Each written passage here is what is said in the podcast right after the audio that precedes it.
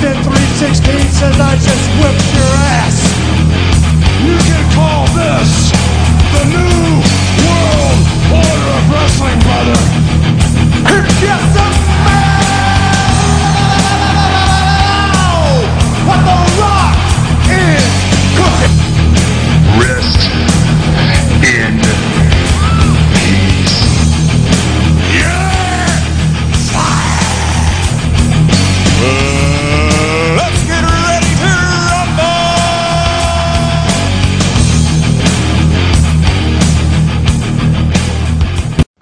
Welcome to the Royal Ramble Wrestling Podcast on this Thursday, April the 13th, 2017, here on itsyourradio.com. I am your host, Brian Sendek. Not with me right now. Hopefully, we'll have him on a little bit. Is the co host Ryan Moderano. He's having some Wi Fi problems in his house. He's fixing it at the moment, so hopefully, in a couple of minutes, we'll have Ryan on with us. But yes, another episode of the Royal Ramble. Uh, we have a lot to talk about. A lot has gone on uh, for the past week in pro wrestling. Uh, of course, this past couple of days in the WWE, we had the roster shakeup for both Raw and SmackDown Live. So we're going to give our thoughts on the decisions that were made, which superstars went to which show. We had a lot of changes go on, some big names moving to different brands. So we'll give our thoughts on that. We also got to talk about New Japan Pro Wrestling had a big show this past weekend, Sakura Genesis. A lot went down in that show. We had a couple of big title matches on the line. So get into our thoughts about that. And a little bit later in the show, we're going to talk about the upcoming WWE Women's Classic. That's right. Um, over WrestleMania weekend. We forgot to mention it on last week's show because we were really busy breaking down everything that went on WrestleMania weekend. We forgot to mention about the WWE Women's Classic that was announced during Access on April the 1st. Uh, WWE is continuing these constant tournaments that they have been doing now for the past year. Of course, last summer they started it with the Cruiserweight Classic. It turned out to be a success. Then to start 2017, they went with the WWE United Kingdom Championship Tournament, and now this is going to be their third tournament. The Women's Classic is supposed to happen, I believe, around the summer, is if I'm not mistaken. I think Triple H said that he wants to get this going by the summer. 32 competitors from 17 different countries. So, me and Ryan, if he comes on the air uh, pretty soon, we're going to get into our thoughts about that and which women do we want to see take part in this tournament. I've already heard some names that could be involved. Not definite, but if they are true, this should be an awesome tournament. Before we get into all the news going on, in the wrestling world. We'll give you guys our Twitter handle. You can follow me, B underscore Sennick95. Uh, you can follow Ryan at Ryan underscore Martirano if you want to follow the show. It's at Royal Ramble IYR. You can also like us on Facebook, facebook.com slash Royal Ramble Wrestling, and follow us on Instagram at Royal Ramble Wrestling.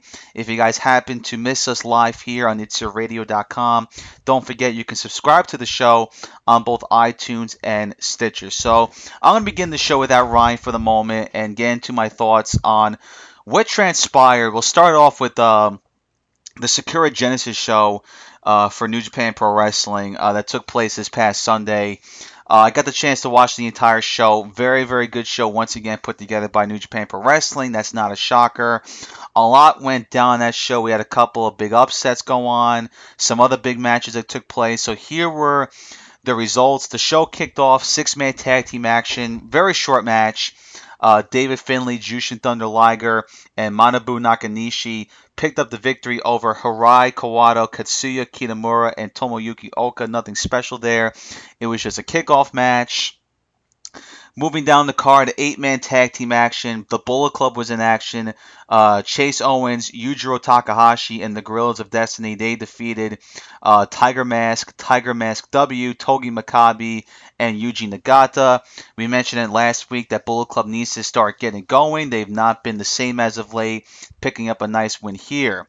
Another six man tag team match. We had Chaos members Trent Beretta, Rocky Romero of Roppongi Vice, and Yoshihashi take on Suzuki Gun.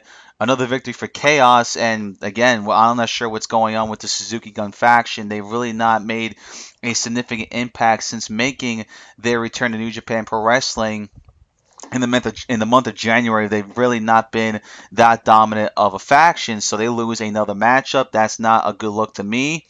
But they at least had some positives though on the show as the IWGP Junior Heavyweight Tag Team Champions uh, Taichi and Yoshinobu Kanemaru successfully defended their titles over Jado and Gedo at least that's some positivity for Suzuki Gun. More tag team action. Bullet Club members Bad Luck Fale, Kenny Omega defeating Chaos members Toru Yano, Tomohiro Ishii more of a gimmick match. There's a lot of comedy in this match. I mean, that's what you get when you're having Toru Yano in a match. You have comedy stuff take place. Kenny Omega's a guy that knows how to do these gimmick matches. But, anyways, a nice victory for Fale and Omega. And then some eight man tag team action. Taguchi Japan, and that is the team of Hiroshi Tanahashi, Juice Robinson, Ricochet, and Ryusuke Taguchi. They defeated Lij, Bushi Evil, Sanada, Tetsuya Naito. A little bit of a surprise to me because Lij has been on such has been on quite the roll. Uh, so far in 2017. They have they basically have all the gold. Naito, the Intercontinental Champion, Takahashi, the IWGP Junior Heavyweight Champion, and the rest of the group carrying the never openweight six man tag team titles. So to see them lose this match, a little bit of a surprise, but it does create some intrigue about what could happen down the road. With Naito, will he defend his Intercontinental title against Tanahashi once again? Will we see you know, Ricochet, Ro- Juice Robinson, and Taguchi go after the never open openweight tag team titles. So a victory for this group will give them options and give them opportunities to fight for the championships that are being currently held by Lij. And then we got to the, to the title matches. We'll start off with the uh, heavyweight tag team titles. We have new tag team champions, War Machine, Hanson and Raymond Rowe are the new IWGP Heavyweight Tag Team Champions, defeating Hiroyoshi Tenzan and Satoshi Kojima. Um, definitely a little bit of a surprise to me. I did not see this happening, but when you think about it, well deserved. I mean, War Machine right now is one of the best tag teams in the world today. No question about it. The work that Hanson and Rowe have put together for the past couple years have been have been very very good. They get better and better month by month. They're one of the top tag teams in Ring of Honor, and now they're getting this opportunity to come over to Japan and face some of the best tag teams over there, like uh, TenCozy, and they wind up knocking them off of the tag team belts. I'm not sure how long of a run uh, Rowe and Hanson are going to have, but to still see them capture the gold, very cool moment. Big congratulations to both those guys, well deserved. Then for the Never Openweight Championship, Hiroki Goto defended his belt against Zack Sabre Jr. Sabre Jr. looking to win his fourth championship. Right now he has three belts that he owns. The uh, British Heavyweight Championship from Revolution Pro Wrestling, the Evolve Championship, and the PWG Championship. He's looking to make it now Zaki four belts. Not the case though. Goto retains in a very good match. No surprise here. I mean, it would have been cool to see Sabre Jr. win another championship, but that's a little bit over the top to me. Goto has been very good since becoming champion. He's held the belt pretty well. Let him run with it. Sabre Jr. not ready for that opportunity quite yet. He got the match down the road, will he be a champion in New Japan? Probably. Uh, if he uh, gets more opportunities in Japan, I think he will be a champion, whether it is for the Junior Heavyweight Championship or the Never Openweight Championship, but not right now. Uh, not the time for Sabre Jr. So big win for Goto. He retains the championship. Uh, and then we get into the IWGP Junior Heavyweight Championship match, a match that I was really looking forward to seeing between Hiromu Takahashi and Kushida. This was a rematch uh, from Wrestle Kingdom 11 where T- Takahashi took the belt away from Kushida in what was one of the best matches on the card. And uh, it was definitely a shocker. Started off really, really hot. Kushida came right out of the gate going after Takahashi. But then out of nowhere, Takahashi hits his finishing move twice, and the match ends in a minute 56. Um, definitely some Goldberg Brock Lesnar stuff right there. But uh, very disappointed because I, I was anticipating, I was expecting a pretty close, hard hitting, long competitive match between these two guys. I thought this was going to be a good way to settle this feud, to end this feud. Uh, however, though, they had Takahashi basically destroy Kushida, take him out. Looks like Kushida's going to be out of action for a little bit now. With the way Takahashi just lighted him up, I just don't see Kushida being part of some New Japan shows for the time being. I'm not saying he's injured in real life. He could take some time off uh, in, as a part of an angle. But uh, yes, Takahashi is still your IWGP Junior Heavyweight Champion. And the most interesting part was right after the match was over, here comes Ricochet, who's a good friend of Kushida's. He came out to defend Kushida and then basically called out Takahashi, saying that I want an opportunity for your championship. So down the road, we're going to see Takahashi and Ricochet collide for the Junior Heavyweight Championship. I am looking forward to that match.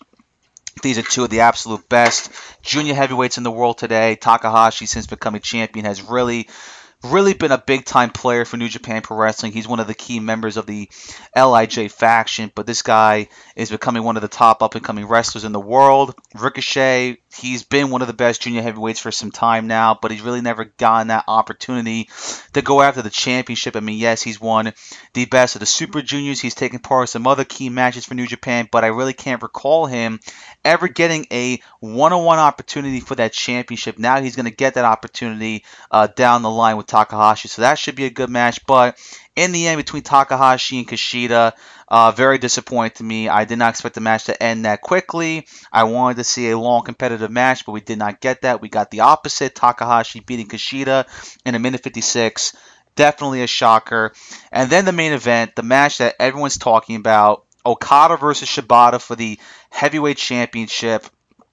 Um, first and foremost, what a great match uh, between these two guys. I mean, what else is there to say for Okada and Shibata? I mean, I'm not surprised that the match went that great. Uh, it's it's expected basically in New Japan Pro Wrestling.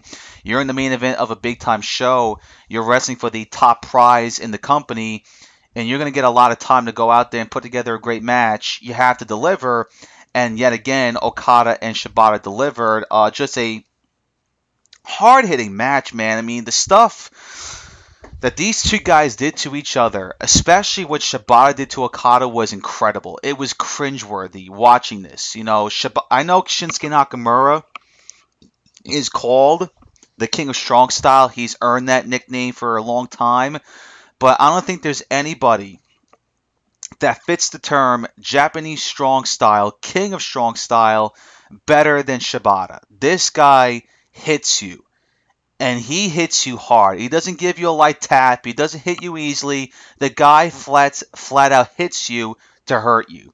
And the stuff that he did to Okada in this match was just like I said before, cringeworthy watching it. Whether it's him throwing the forearms, him throwing knees or kicks, you can just hear it smack off the body of Okada. I'm like, oh my god. It became a wrestling it started out as a wrestling match, but when you watch it back again, it was more of a fight feel. I, I felt like I was watching a mixed martial arts fight between these two guys instead of a wrestling match. And that's psychology right there. These two guys made this match wrestling psychology perfectly. It was so damn good. Uh, Okada retained the belt, no shocker there. I mean, it would have been cool to see Shibata become champion, but not right now. Uh, Okada has done incredible work, uh, becoming the uh, uh, uh, excuse me, as the IWGP Heavyweight Champion. You can't take the belt off of him right now, and I still think that if there's anybody out there that should take that belt off of Okada, it should still be Kenny Omega. I'm not sure when he's gonna get his rematch because after that match is done. Bad Luck Fale, who finished in the finals of the New Japan Cup and who lost to Shibata in the finals for that opportunity, he came out, attacked Okada, and now we're probably going to get a Okada Fale match at some point in the future, probably at the next big event. Who the heck knows? I mean, no disrespect to Bad Luck Fale, but my question is this: When is, if ever, Kenny Omega going to get his rematch? I mean, they haven't even hinted at the fact that Omega's going to get his rematch. He's been wrestling mid card matches. He's been doing more tag team work. Uh, he's he's booked for a big match with Ishii, so hopefully, if he wins that matchup, he could get his rematch in the future. Because again, you know, there's so many good talented wrestlers in New Japan Pro Wrestling. Okada has faced basically all of them. He's beaten all of them. But again, when I look at the roster, and when I look at the opportunity of taking that belt off of Okada, which I believe will happen over the summer, there's no better guy to do that than Omega. Now, the only guy that I think fits that same billing is Naito, but Naito is the Intercontinental Champion. I don't see New Japan having a double champion right now, especially when it's the biggest, the two biggest belts in your company, the IC title and the heavyweight title. I don't see New Japan going in that route, so I don't expect Naito to to challenge for that belt unless he loses the Intercontinental Championship at some point down the line. Maybe he'll get another shot against Okada or whoever the champion is. But again, when you look at the roster and who's the best guy to dethrone Okada, it's without question Kenny Omega. I mean, just look at the match that those two guys had at Wrestle Kingdom 11. The performance that Kenny Omega put together was incredible. If you're Gedo, if you're the head writers, the creative team of New Japan Pro Wrestling, how do you deny Kenny Omega of a second chance against Okada? I mean, people want to see that rematch. Now, it's not going to top their first match. No chance in hell. If it does, it would be insane. But still, that first matchup, a second matchup is worthy of happening. It has to happen. And I'm still praying that at Dominion or when New Japan Pro Wrestling comes over to the United States and has some shows on the West Coast, that's where we'll see Kenny Omega either win the championship or walk in to those shows as the champion. All right, you, you, need a change. Okada's been champion for a long time. He's had a tremendous run. He's the face of the company. But once again, at some point, he has to drop that belt. You can't have that belt all the time. There's got to be other guys that deserve the opportunity to carry that belt. And when I look at the roster, there's nobody more deserving than Kenny Omega. All right, the guy has been outstanding for New Japan Pro Wrestling for the past couple of years. 2016, he had one of the best years of 2016, basically doing it all. And then he kicks off 2017 by having the greatest match in the history of the business with Okada at Wrestle Kingdom 11. And ever since then, he really hasn't done a whole lot, basically. You know, he's been, yeah, he had the big match with Ishii at the New Japan Cup, which he lost. But ever since that, he really hasn't done a lot. So hopefully, New Japan Pro Wrestling finds something for Omega to do. He has a big match with Ishii coming up. If he can beat Ishii in that match, I think that's a good way to put Omega back into the world title scene because let's be honest, you know, one of the biggest reasons why Kenny Omega, in my opinion, returned to New Japan Pro Wrestling is not because he's not interested at the moment of going to WWE but because he wants to have a complete career with New Japan Pro Wrestling. And he's damn close to having that. The man's done it all. He's been IWGP Junior Heavyweight Champion. He's been Intercontinental Champion. He's been a never openweight six man tag champion with the Young Bucks. The guy took part in the first ever ladder match in the company's history. The guy won the G1 Climax tournament. And he main evented Wrestle Kingdom 11 I believe the first guy, the first non-Japanese born wrestler to main event that pay-per-view in a long time, and he had probably the greatest match in the history of the business. If this guy wins the heavyweight championship, which I still think he will, then that's a complete career. But right now, sitting here, how can I believe that he'll get that opportunity when New Japan Pro Wrestling has yet to hint at an opportunity for Kenny Omega? You know, Shibata lost the match to Okada. You would think Omega's the next guy. Nope, it's Bad Luck Fale. Hopefully, when Fale is done with Okada, we see Omega get his opportunity because he deserves it. He really does. So, but once again, the Okada Shibata match was just awesome. I saw a lot of people think right on social media that it's better than Omega and Okada. I mean, here's my take on that. I, I, I see why you guys would say that why you think that Shibata and Okada was a better matchup, but to me, I, I don't believe that. The reasoning why I think Omega and Okada was still the better matchup is because number one, I thought the build up to the match was a lot better. Uh, the way they built up Omega for the past that past year was incredible storytelling. Uh, number two, there was a lot more action. When you watch Shibata and Okada, it felt more like a fight than a wrestling match. I think the Omega Okada match had a little bit of both. There was a lot more action, a lot more spots that were remembered.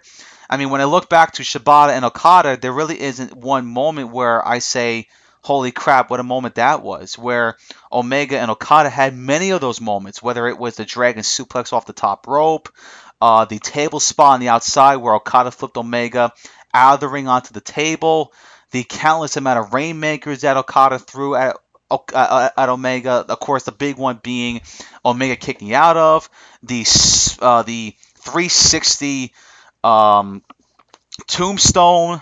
Uh, that, that those are incredible moments. So, and as I'm speaking right now, we have a guy joining us right now.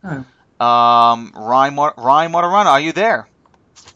I'm there. Can you hear me, Brian? Yes, I can hear you. What's up, man? There we go. It's about time, man. Sorry about the technical Yeah. difficulties, but So I was figured talking. it out. Yeah, you figured it out. So it's good to have you on, Ryan. Uh, uh, while you were fixing the, the Wi-Fi connection at your house, I was just talking about the Sakura Genesis show that took place this past Sunday. I've gone through every single match, so I took my take. What's your take, Ryan, on what took place this past Sunday in New Japan Pro Wrestling for Sakura Genesis? I thought it was a pretty good show overall. I, I did. Um, you know, every New Japan show that I watch is typically very, very good. Usually, all the pay per views, meaning the big events such as this one, are always good and always worth uh, you know your time. I do stay up for a couple of them too sometimes. Uh, I didn't stay up live this past weekend, but I did catch it uh, later on in the day. Of course, the big match was Okada and Shibata, which was outstanding. I thought that was a great back and forth between the two. Uh, you know, Shibata is just incredible. He is some athlete, let me tell you. I mean, his his shots are so lethal. I mean, it's unbelievable. I mean, they look real. They look like they almost hurt. And uh, just the way he punches, he throws those bombs, and just how quick he is, he is just incredible. He is off the charts. I really wish he would have become champion, but obviously we all knew that Okada was not dropping this belt. Uh, but overall, I thought the match itself was very, very good. Uh, so pretty good main event. And at this point, Brian, with Okada retaining the belt again, uh, looks like he'll be facing Bad Luck Fale at the next uh, uh, New Japan event. I think it's Wrestling Dontaku in May. Uh, he's not going to drop the belt to Bad Luck Fale either. So at this point, if he doesn't drop this belt to Kenny Omega sometime in the summer, I don't know who's taking this belt off of him because Okada has literally beaten every single person who I think would have been capable uh, to hold that belt, meaning Naito, Tanahashi, Shibata. I mean, he's beaten everybody, Minoru Suzuki. So if it's not Kenny Omega, I don't know who is going to take this belt off of Okada, but he's had some run with this belt. He's had it since last June when he won it at Dominion, uh, and he's still rolling, so we'll see where he goes with that. Another thing I did like was, uh, you know, shout out to War Machine, Ray Rowe, and Hanson for becoming the IWGP Tag Team Champs. Very well deserved. I was very, very happy with that as well. Overall, like I said, uh, a really, really great show and definitely worth the time to check it out if you haven't. Yeah, now speaking of uh, Shibata, uh, there were reports coming out that Shibata suffered a severe injury to the brain. Um, he was hospitalized when he walked backstage. He collapsed, so they had to send him to the hospital. And we've heard a lot of different reports. We've heard reports that Shibata has a 50% chance of never wrestling again, which, if that's the case, that is very sad news to hear because Shibata is without question not just one of the best in New Japan Pro Wrestling, but one of the best in the world. Like you said, the way you watch this guy perform is incredible. This guy wrestles more like a UFC fighter than he does as a natural wrestler. I mean, watching that Okada match, I said it before, it felt like I was watching a UFC fight. The way these two guys were just hitting each other with forearms, with kicks, and with their heads, it was so cringeworthy to watch. But that's the way Shibata wrestles, and he said it himself that that's the way I wrestle. I go all out and I try to hurt my opponent. I want to be as real as possible. And I said earlier in the show that I know Shinsuke Nakamura has the nickname King of Strong Style, which he's earned because Nakamura fits that bill well. But to me, there's nobody that fits that nickname more perfect in the wrestling world today than Shibata. This guy flat out hits you. He fits the strong style bill. But then I've also heard other rumors that this whole Shibata brain injury is all an angle. Uh, it, that's very confusing to see uh, New Japan Pro Wrestling go that route in terms of angles. When they play injury angles, it's more of leg injuries or neck injuries, not brain injuries. So that if that's the case, that's a very odd way to play an angle. But nonetheless, it looks like Shibata is going to be out for a while, which is a shame because he's one of the best performers that the company has. So we wish the best for Shibata. Uh, moving forward. And another match I, taught, I touched on, Ryan, was the Takahashi Kushida match, which ended in a minute 56. Uh, very shocking right there to see. Not shocked about the result. I We did both pick the Takahashi to retain, but the way the match ended, the way the match went, and then after the match was over, Ricochet came out, challenged Takahashi. Ryan, what are your thoughts on the way the match ended and your expectations of Ricochet versus Takahashi in the future? Yeah, no, I'm I'm stoked about uh, Ricochet and Takahashi. I mean, my God, how can you not be? That that just literally just looking at those two in the middle of the ring, face to face. I mean, that just excites me right there. Just a picture of those two alone. So I can only imagine how good that match would be. That would be off the charts. But yeah, I mean, it was a surprising. Uh, you know, turn of events. I mean, obviously, like you said, we both picked uh, Takahashi to hold on to this belt. Obviously, he's doing good things with it so far. He's not going to drop it right back to Kushida. Uh, but yeah, I was very surprised at the length of the match and, and what ended up going down. Uh, but yeah, I mean, just you know for the future, looking uh, ahead to the next event where we could possibly have Ricochet and Takahashi, which it looks like that's a direction they are going to be going uh, after what we saw. I, I mean, holy, holy crap! I mean, really, I mean that just excites the hell out of me. So I think that will be outstanding. I can't wait for that. But yeah, very very surprising to see. Like you said, not a surprising result, but uh, I'm not really sure why it was uh, you know as short as it was. Yeah, that that's what I don't get because I was expecting a long 25 minute match. These two guys just going all out, killing each other. But we got the opposite. We got a minute 56 matchup. I mean, Goldberg and Brock Lesnar for WrestleMania 33 was a longer match than that. So that that was uh, really shocking to see. So there you go. Sakura Genesis show was really good. If you have not seen it yet, please check it out. NewJapanWorld.com. They also got some replays on Facebook if you want to watch some specific matches. Go right ahead. Very fun show. Please check it out. Let's now move on to WWE, and this was a big week for the WWE as uh, this past Monday and Tuesday on Raw and SmackDown Live, we had ourselves a roster shakeup. Which I, which what do I mean by that is that we had some roster changes. Names went to different shows, and first and foremost about the roster shakeup, uh, WWE once again confused the holy hell out of us and the entire wrestling fan base because for the second time in a row, and the first time being the draft, WWE did not do a good job in explaining the system of how this was going to work out. I mean, they did explain the system at the draft, but the system did not make sense in some ways. You know, where uh, when SmackDown gets two picks, Raw gets three because Raw is three hours, SmackDown's two hours, and then this and that. Very confusing stuff. With the roster shakeup, there was no explanation whatsoever. And uh, I thought it was going to be very similar to the draft, where Daniel Bryan and Kurt Angle would be on stage in the ring a lot on the show, basically making trades. And we didn't get that. We just saw random appearances from certain superstars announcing that they're on the show. Very confusing stuff. So WWE really has to be a lot better in ways of explaining these types of things. You have to explain to your audience what's going on with the roster shakeup. Yes, we get it. There's going to be some changes to the roster, but explain to us how it's going to go down. Is it going to be by trade? Or are you just going to randomly pick guys out of nowhere? I mean, you got to explain to your fans what the deal is. They didn't do that. So when I was when we were at Raw, Ryan, I was very confused about what the heck was going on. I mean, seeing all these SmackDown guys go to Raw, I mean, okay, are they officially here or not? And then they had to announce that, yes, I'm a part of the Raw roster. Yeah, that's cool, but I mean, it was just mad confusing times. I didn't get the system, even if there ever was a system. So, uh, yeah, they gotta do a better job in explaining explaining to their audience, um, on what the heck's going on, basically, because there's a lot of fans that were confused in the building. So, that was that. But in terms of the roster decisions, uh, the majority of it I had no problem with.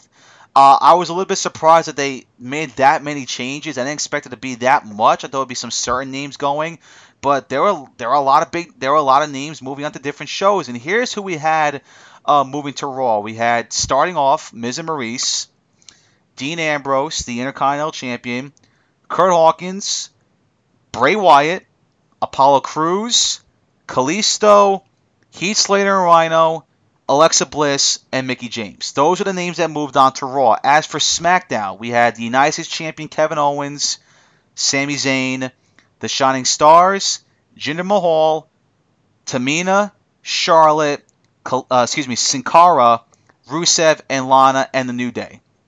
So, in terms of the roster changes, there were a few that I did not agree with, specifically on Raw. Uh, the SmackDown changes I had no problem with either.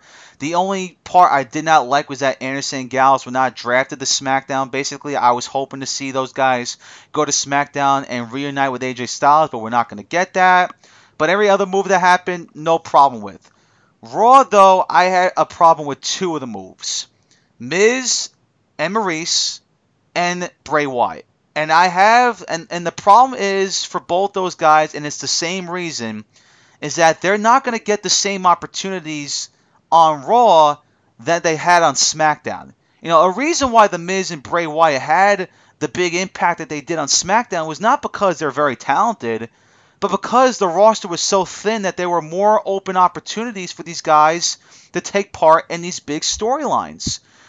You know, look at the Miz. The guy had so many big feuds in 2016 against guys like Dolph Ziggler, guys against against Dean Ambrose. Uh, he was involved in the Elimination Chamber match. He feuded with John Cena. Bray Wyatt, he was a tag team champion. He was a world champion. He feuded with Randy Orton. Those were opportunities that the Miz and Wyatt really never got for a long time. Now that they're both moving to Raw, they're not going to get that same opportunity because the Raw roster is a lot deeper, especially at the top of the food chain. Look at the list of guys that are main event quality stars on Raw Roman Reigns, Seth Rollins, Chris Jericho, Dean Ambrose, Finn Balor, Samoa Joe, when Brock Lesnar, whenever he appears. Those are Braun Strowman. Those are a lot of big names that are going to be the faces of the main event class for Raw. In my personal opinion, and hopefully I'm wrong on this, I don't see Bray nor Miz making that same impact than they did on SmackDown. I think Miz at best is going to be a mid carder for Raw, which I guess is okay, but personally, the Miz deserves a lot better than that. I was hoping that he would stay on SmackDown and possibly go after the World Championship because let's be honest, he deserves it. All right, a lot of people may not think he does, but he does deserve it. After the year that he had, where he basically brought the IC title back to relevancy, the stuff he did with Daniel Bryan, the Miz deserved an opportunity to go back into the world title picture. Now that opportunity is out because I don't see him getting that opportunity on Raw. Same goes for Bray Wyatt. I think Bray at best is going to go back to his old ways, where he's going to be built up every single week very strongly. He's going to take part in a major feud, but in the very end, he's not going to come out on top. And he'll never get the opportunity of going back in the world title picture. That's just me. That's my personal opinion. Uh, a, a lot of you may disagree, which you have the right to, but that's my fear. You know, I'm not saying that Miz and Bray are going to be god awful on Raw. They'll probably okay, but they won't have the same amount of success on Raw than they did on SmackDown. All right, those two were big on SmackDown, and the simple reason why is because the roster was thin, and there were more opportunities. All right, SmackDown, like they said numerous times, is the land of opportunity. And that was the truth when it came to Bray and Miz. With Raw, though, it's not going to be that same feeling because the roster's deeper and the main event picture is a lot more deeper on Raw than what it was on SmackDown. So if there were any two moves that I disagree with on the roster shakeup, it was definitely The Miz and Bray Wyatt going to Raw. Yeah, I mean, it's, it's hard to argue that point. I mean, uh, like you said, SmackDown has been the land of opportunity since the brand split, and it's true. I mean, they don't just say that; it's actually true. Uh, you know, based on the results of what we've been seeing since the split. Uh, you know, again, I like this roster shakeup. It's much needed because some of these feuds need to get, uh, you know, a reset button here. We need some fresh new feuds. We need to, some new faces in different spots. So I do like the the shakeup. But like you said, Brian, going back to what you originally said about the whole format, uh, again, very confusing. They didn't explain it. Basically, it just kind of just happened. I mean, Raw opened up Monday with The Miz and Maryse just coming out and announcing that they're on Raw. Then it comes out to Dean Ambrose. He comes out and he says he's on Raw. I mean, it just, and then the next segment, Curt Hawkins comes out and says, hey, I'm on Raw. It's very, very confusing. And again, it should have been a draft type format or have Kurt Angle and Daniel Bryan both there, uh, swapping people, making even trades here and there. They could have done something cool, but instead they just threw guys out there and said, "Hey, I'm on Raw. I'm on Raw now. I'm, I'm here." And then same goes for SmackDown. Hey, Kevin Owens comes out. Hey, I'm on SmackDown now. Sami Zayn. Hey, I'm on SmackDown with no explanation as to why they are. You know, why were they the chosen ones out of everybody? So uh, again, very very confusing stuff. Um, it's hard to argue your points, though. I mean, I do like The Miz going to Raw. I get what you're saying. He's not going to get the same opportunities as he did on SmackDown. But let's be honest now. The guy basically did everything he could over at SmackDown. I don't think he would ever going to go for the WWE Championship. I don't think he's ever going to become champion again. That was a one-time thing. They did it. It was over with. I mean, Miz is great, but he is a mid card guy. He is not main event level status. Again, it's it, you can argue that point. Everybody has their own opinions. You might disagree. I just can't see the Miz being the top guy in the company like a like a Roman Reigns, like a Randy Orton. I just cannot see it with him. He is mid card level at best. Uh, so I think he did everything he could at SmackDown. I'm interested to see what he does on Raw now. Bray Wyatt, like you said too, going to Raw really just hurts him a lot. But you know what? I feel like even if he stayed at SmackDown, he still wouldn't get anything because they just completely wasted him with this short championship run and then having him lose to Randy Orton in WrestleMania. They just completely squashed everything that they built with this guy. And now he's going to go back to the same old Bray Wyatt. Like you said, getting into a big feud, not going to come out on top, not going to become champion again. They're going to get booked terribly. It's just, again, this is so sad how they do this to these guys because Bray finally you think they give him the belt. They think, you know, finally, you know, they see something in him that we've been seeing in him for years, and then they just throw it all away and just to give the belt back to Randy Orton. Why? I have no idea. And again, what else is Bray gonna do now? I, I mean, I it just again, it just really, really sucks to see. So I don't know what the future holds for him. Uh, but you know, I mean, those two moves again, like you said, it's hard to argue that those guys are, you know, not going to get the same opportunities that they did on SmackDown because I don't see it. As for the SmackDown moves, though, I did love Kevin Owens going there. I do love Sami Zayn going there. I love Charlotte going there. I think Rusev going there when he gets back from injury, that's going to be great, too. The SmackDown moves were great. I mean, man, these are going to have some awesome feuds. Uh, it's going to be just so refreshing to see some new guys in different places. But what I am still confused about is now Kevin Owens moves over to SmackDown. So Chris Jericho is still on Raw. Now these two are still currently in a feud and have a pay-per-view match at the end of the month on the Raw pay-per-view. So what is Kevin Owens going to still appear on Raw to keep building towards that match? It's the same with Bray Wyatt. Is he still going to appear on SmackDown because he has a match with Randy Orton at a Raw pay-per-view? I don't know why uh, in a House of Horrors match for the WWE Championship. So is Bray still going to appear on SmackDown to keep building with Orton? Again, this is so confusing. The roster shakeup really just came out of nowhere, and now it just causes so much confusion because of the feuds that are currently going on and the matches that are already booked for the end of the month. So again, very very confusing format, but overall, when it's all said and done, I do think it's going to be good for both shows because again, we need new feuds. Feuds. It's been much needed for months now. And, and you said it well there. Uh, again, just like the draft over the summer, the, the this roster shakeup came at a bad time. You know, like the draft in the summer, they did the draft the week of Battleground. So Dean Ambrose, who was the champion going in the triple threat match against Seth Rollins and Roman Reigns, went to SmackDown, but with Roman and Rollins on Raw.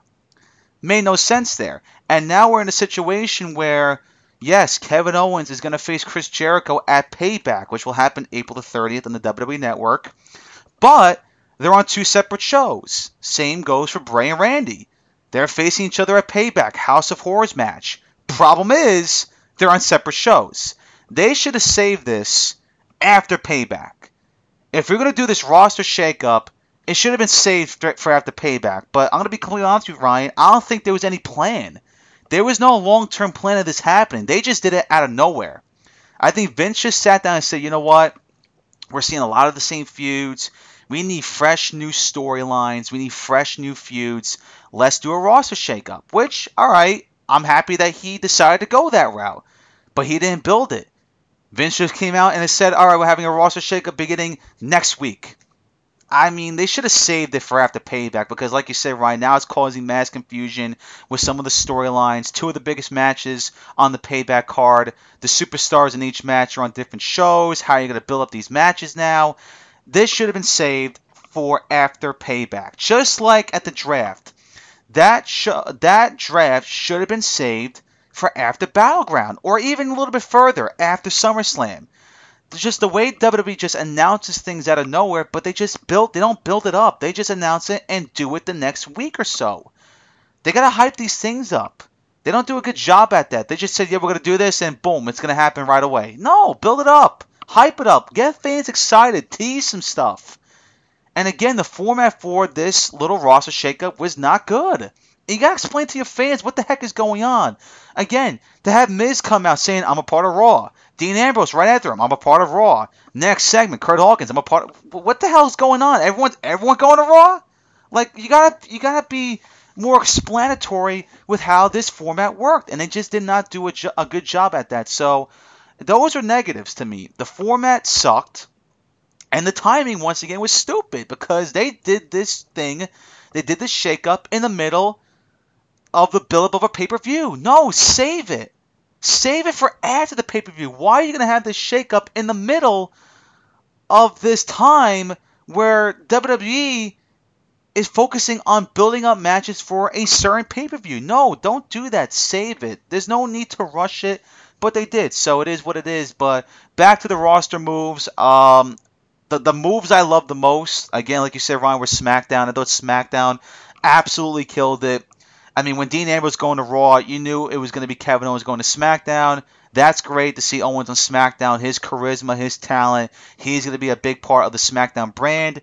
Sami Zayn joining him to me doesn't excite me that much because, again, it keeps Sami and Owens together. And for so long, I've been saying on this show that I, it has to happen. Owens and Zayn have got to be separate from each other. But I'm not all that worried about that because I think Sami Zayn will get more opportunities. There's that word. There's that word again. Opportunities on the blue brand than he would on the red brand. I mean, just look this past Tuesday on SmackDown. His first time on SmackDown, he was in the main event.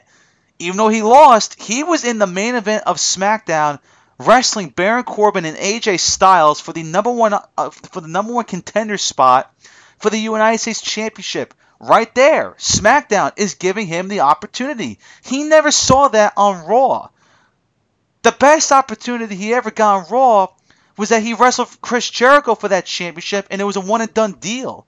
That was it. Zayn never really got any other big opportunity like that on Raw. First night on SmackDown, he's right in the main event scene. Perfect. Sami deserves it. All right?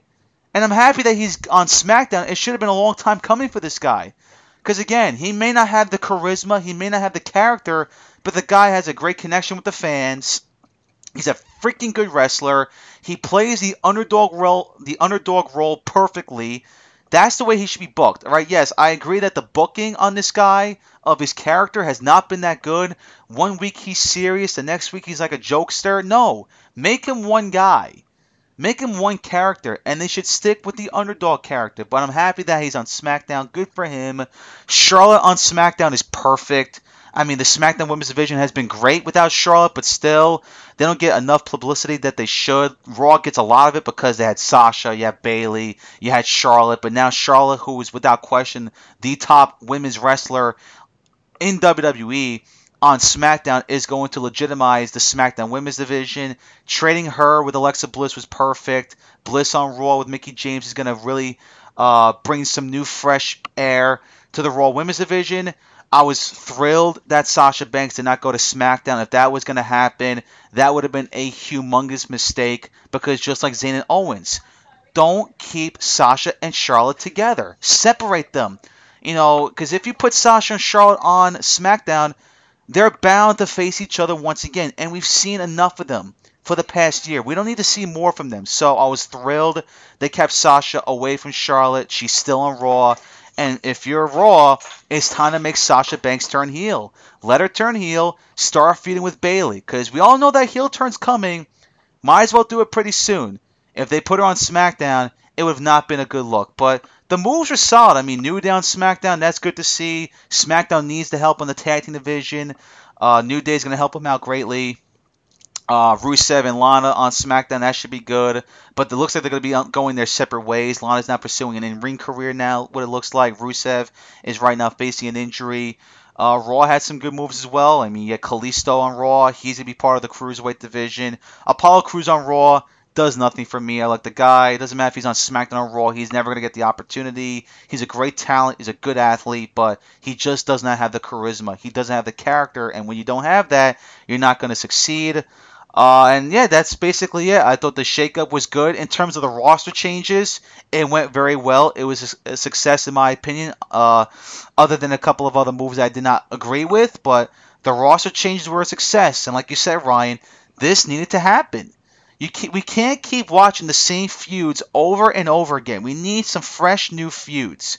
We need fresh new storylines. And we'll get that with this roster shakeup. So I'm happy with the roster changes, but overall, the format, the timing, which is not that good. This should have been saved after payback, and the format should have been more explained to our to us fans, but we didn't get that, and that's just typical WWE for you. But overall, I thought the roster shakeup was a success. Yeah, definitely. And like you said, after payback, I think you know it's going to be in full swing, and I think you know we're going to start to see more and more of that success because we're going to see new feuds. I mean, we already got AJ Styles and Kevin Owens lined up for the United States Championship for after payback, so that's exciting. Uh, hey, nobody's really talking about this. I feel like because it wasn't really a move. Uh, but AJ Styles stayed on SmackDown, and he is now on the same show as Shinsuke Nakamura, which is really, really exciting. I mean, people talking about, you know, last week, uh, people thinking that AJ was a lock to go to Raw, and everybody was mad because, oh, you know, sh- of course, Shinsuke arrives on SmackDown the week before AJ moves to Raw, uh, but that didn't happen. AJ stayed put. He's on SmackDown still, uh, so that's exciting. You got to think that him and Nakamura are are destined to have a feud together at some point. Uh, you know, if they're on the same show. So I mean, it, that that's so exciting. Uh, again, we're gonna see s- some different things. You know, Baron Corbin, of course, looks like he's sticking around. Uh, the spotlight, of course, he should have been the Intercontinental Champion, which is so stupid. Hopefully, he gets a shot at the United States title somewhere down the line. Uh, I mean, this guy de- definitely deserves it. Sami Zayn too. Good to see him already in the main event picture. I think he's definitely going to get some huge opportunities on SmackDown. Again, I know like what you said, separate him from Owens, but you know what? I, I don't really care because I've been clamoring for Sami Zayn to go to SmackDown ever since the brand split started. I felt like this guy was more fit for SmackDown than Raw, so I'm glad to finally see him there. Like you said, the New Day will greatly help out the tag division. How about the Shining Stars too, making a, a pretty good first impression on SmackDown? Didn't look like they were in their goofy, stupid, uh, you know, character gimmicks uh, like like they were like we've seen them be on Raw. They looked kind of badass, like they were really taking care of business. So if they can really uh, you know turn their themselves around, they could be a big part of this tag division as well. Like you said, Rusev when he comes back from injury, I think he could be a, a big part. Uh, Lana looks like she's, you know, possibly going to be an in-ring performer now too. So I like all the moves there. Again, like you said, Brian, it, it, it's good to see. It's refreshing. It's much needed. I guess we're not having a draft now if they just did some of these changes. So I guess a draft isn't needed after this. But uh, we'll see what happens. Like you said, after payback, that's when it's all going to take shape. Uh, and it's really exciting, so I'm looking forward to it. Now let's talk about what took place on the shows, Raw and SmackDown. We had the roster shakeup, of course, for both shows, but went, what went on for the show is basically what went on in the ring, on the microphone, backstage, what went down. Of course, the highlight of the Raw show this past Monday, both me and Ryan were in attendance at the new Nassau Coliseum uh, in Long Island, was the whole Braun Strowman Roman Reigns segment. Uh, number one, of course, it started out. Michael Cole was interviewing Roman Reigns backstage about The Undertaker, and here's Roman Reigns. Oh, this is my yard now, blah, blah, blah. People are booing, no shocker there. And then out of nowhere, here comes Braun freaking Strowman, who's on a freaking rampage right now. He's throwing Roman Reigns into walls, into tables, uh, just beating the holy hell out of this guy. And so he beats him up so bad that here comes the stretcher. And you think it's over. You think that it's done. Strowman did his work. Nope, not over yet. Roman's on the stretcher. Braun takes a stretcher, throws Roman off of not a cliff, but uh, throws him off. You know, I, I don't know how to explain it, but uh, he basically throws Roman Reigns off. I'll say a cliff. It's not really a cliff, but you know what I mean. Off the ledge, you could say. ledge, yeah, my that, that was the word I was looking for. Uh, throws him off the ledge. He's you know he's strapped to Or the loading stre- dock, whatever. yeah, loading dock. All right. Uh, he's, he throws him off the loading dock. Roman's strapped in the stretcher, throws him off the loading dock. All right. You think it's over then? again, they pick up Roman Reigns in the stretcher, they put him in the ambulance. Nope, here comes Braun Strowman again. And this time around, Braun Strowman decides to say, you know what? I'm going to lift this freaking ambulance with my two freaking bare hands. I'm going to flip it over. And to his credit, Braun Strowman exactly did that. He lifted up this freaking ambulance, which I'm not sure how how heavy it is. It's got to be very, very heavy. Lifts it up, not with ease. He struggled a little bit. Yeah, but he's freaking uh, lifting up a freaking ambulance for Christ's sake. But he does it, lifts up the ambulance, flips it over. Roman Reigns is still in the ambulance. Boom. Ending segment. Wow. That's all I can say is wow. That moment on, Braun Strowman became the biggest babyface in the company. All right. Now, in terms of the storyline, we all know he's going to be the heel in this story. But my God, I, I think Braun Strowman is going to be beloved for a very long time. After that, just demolish. After it just demolishing, destroying the destruction of Roman Reigns. And I'm surprised that Vince McMahon allowed this to happen to have his poster boy Roman Reigns get annihilated by Braun Strowman. He said, you know what? The fans want to see Roman Reigns get absolutely destroyed. I'm going to give them what they want for the first time in a long time. I'm going to have Braun Strowman not just beat up Roman Reigns, but just destroy him. And that's exactly what happened. And it was so cool to see. Now, in the very end, with the storyline, people are not going to be happy because we know where this is going right now. Roman Reigns is going to come back. He's going to be looking for revenge. And in the very end, he's going to be Braun Strowman. And fans are going to be more outraged. But people, if you follow wrestling closely, you should see the writing on the wall. If you don't, I'm sorry to tell you, but that's what's going to happen, people. Braun got the win here. But in the very end, when these two guys go head to head, which will probably happen at Payback, Roman is going to get the better of Braun Strowman because Roman Reigns, once again, is the face of the company. Whether you like it or not, he's the top guy in the company. I don't think he should be, but that's not my decision. It's Vince's decision, and if Roman Reigns is the guy to him, he's going to be the guy. But overall, that segment was so good. Braun Strowman is just the definition of a badass. Don't mess with this guy. He will kick your ass, and he proved that on Monday with him just annihilating, destroying, dismantling, whatever what he, whatever adjective you want to use. He just annihilated Roman Reigns and made the fans happy. But in the very end, Ryan, we all know what's going to happen. Roman's going to get his revenge, and he's going to be the one on top laughing over Braun Strowman. Yeah, I mean, uh, first off, what a segment! That was just absolutely unbelievable. I mean, uh, you know, again, just when you think Braun Strowman Roman Reigns feud is over, it's not. Uh, you know, it, it, took a little break so that Roman could face the Undertaker at WrestleMania, and now, you know, again, Braun Strowman is still outraged. So yeah, I mean, like you said, you basically explained it best. He just demolished Roman Reigns. He he tore him apart, and just when you thought it was over, it wasn't. Uh, you know, twice you, you would think it was over, and it wasn't. Uh, throwing him off of the loading dock while he's still in the stretcher strapped up. That was unbelievable right there because that's pretty dangerous. You know, by just chucking him off the loading dock when this guy's strapped up. I mean, Roman could have fell the wrong way on his neck.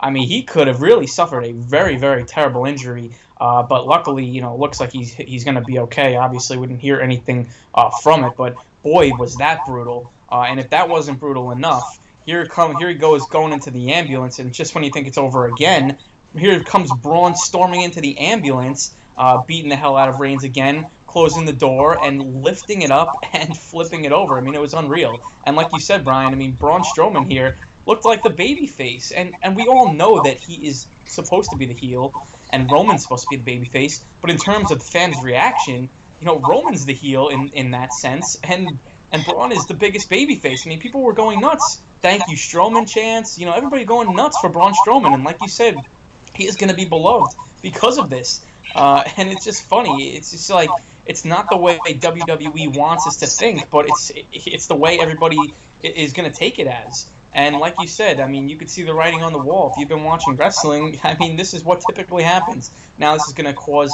uh, another match at Payback. Obviously, Roman Reigns is going to come back. I did see today on WWE.com. Uh, you know, I put this in air quotes. He has a sh- separated shoulder, not really, but part of the storyline. So he'll probably come back in a couple of weeks, right before the pay per view. Him and Braun will have another match, and Roman will probably get payback, and he'll probably get the best of Braun, and then move on, and the feud will be over. Uh, again, and then people will will be just as mad as when he beat the Undertaker. But again, I have no problem with that. I think you know this adds so much intrigue to this upcoming match that whatever happens, happens. You got to accept the fact that Roman Reigns is going to be the guy. Uh, again, there's nothing we can do about it. Everybody can boo all they want. Uh, again, everybody just literally hates this guy. And uh, you know, again, I'm, I've just learned to accept him at this point. I don't hate him. He's a good worker. Uh, it's kind of funny every time he goes, "This is my yard," he acts like a heel. People just get so outraged. It, it's almost to the point where it's funny. It's not even. I don't even get frustrated. I just laugh at how many people actually get so mad over Roman Reigns nowadays. So again, awesome segment, like you said, the highlight of the show. Uh, and again, this adds some intrigue to this upcoming match to see what happens when Roman Reigns comes back. And we'll see what happens with Braun Strowman, too. The one thing I did want to mention, too, they make Braun look like this huge monster, right? Flipping over in the ambulance, just basically killing Roman Reigns, looking like a huge bully.